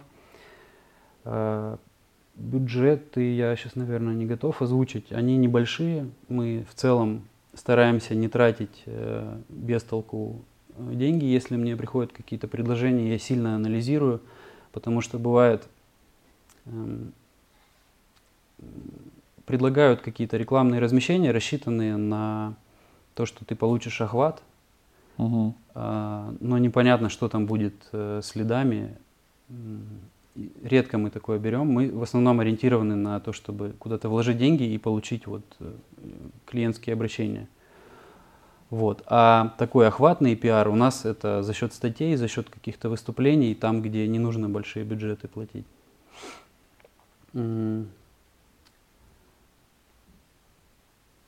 А какой еще был вопрос? Ну и, собственно, что еще делаете? Но я думаю, ты А. по большей части все перечислил. Премии, да. Ну, сколько их, по-моему, три премии у нас для мобильных приложений.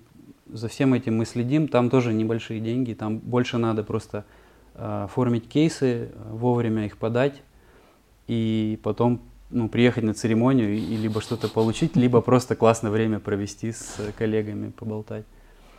Вот. И вот совокупность всех вот этих штук, это и есть наш маркетинг. Мы этим ежегодно по кругу занимаемся, занимаемся. И из нового мы хотим на YouTube выходить, поскольку ну, замечаем, что все потихоньку уползает в YouTube, и люди меньше читают, и скорее мы будем писать статью, и потом из нее делать короткий какой-то объясняющий ролик. И вот это наше поле для эксперимента в ближайшее время. Мгм. То есть это будут обучающие видео какие-то.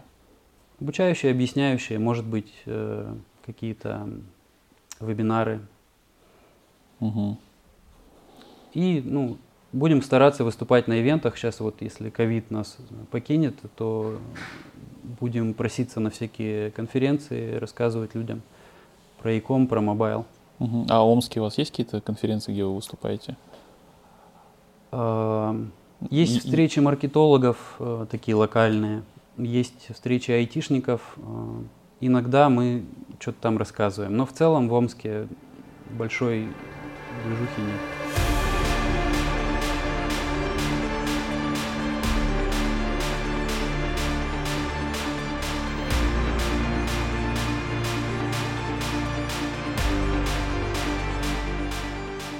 Э, Жень, что это за место? Почему ты привел нас сюда? Зачем мы здесь? Это легендарное место, я считаю, для всей России.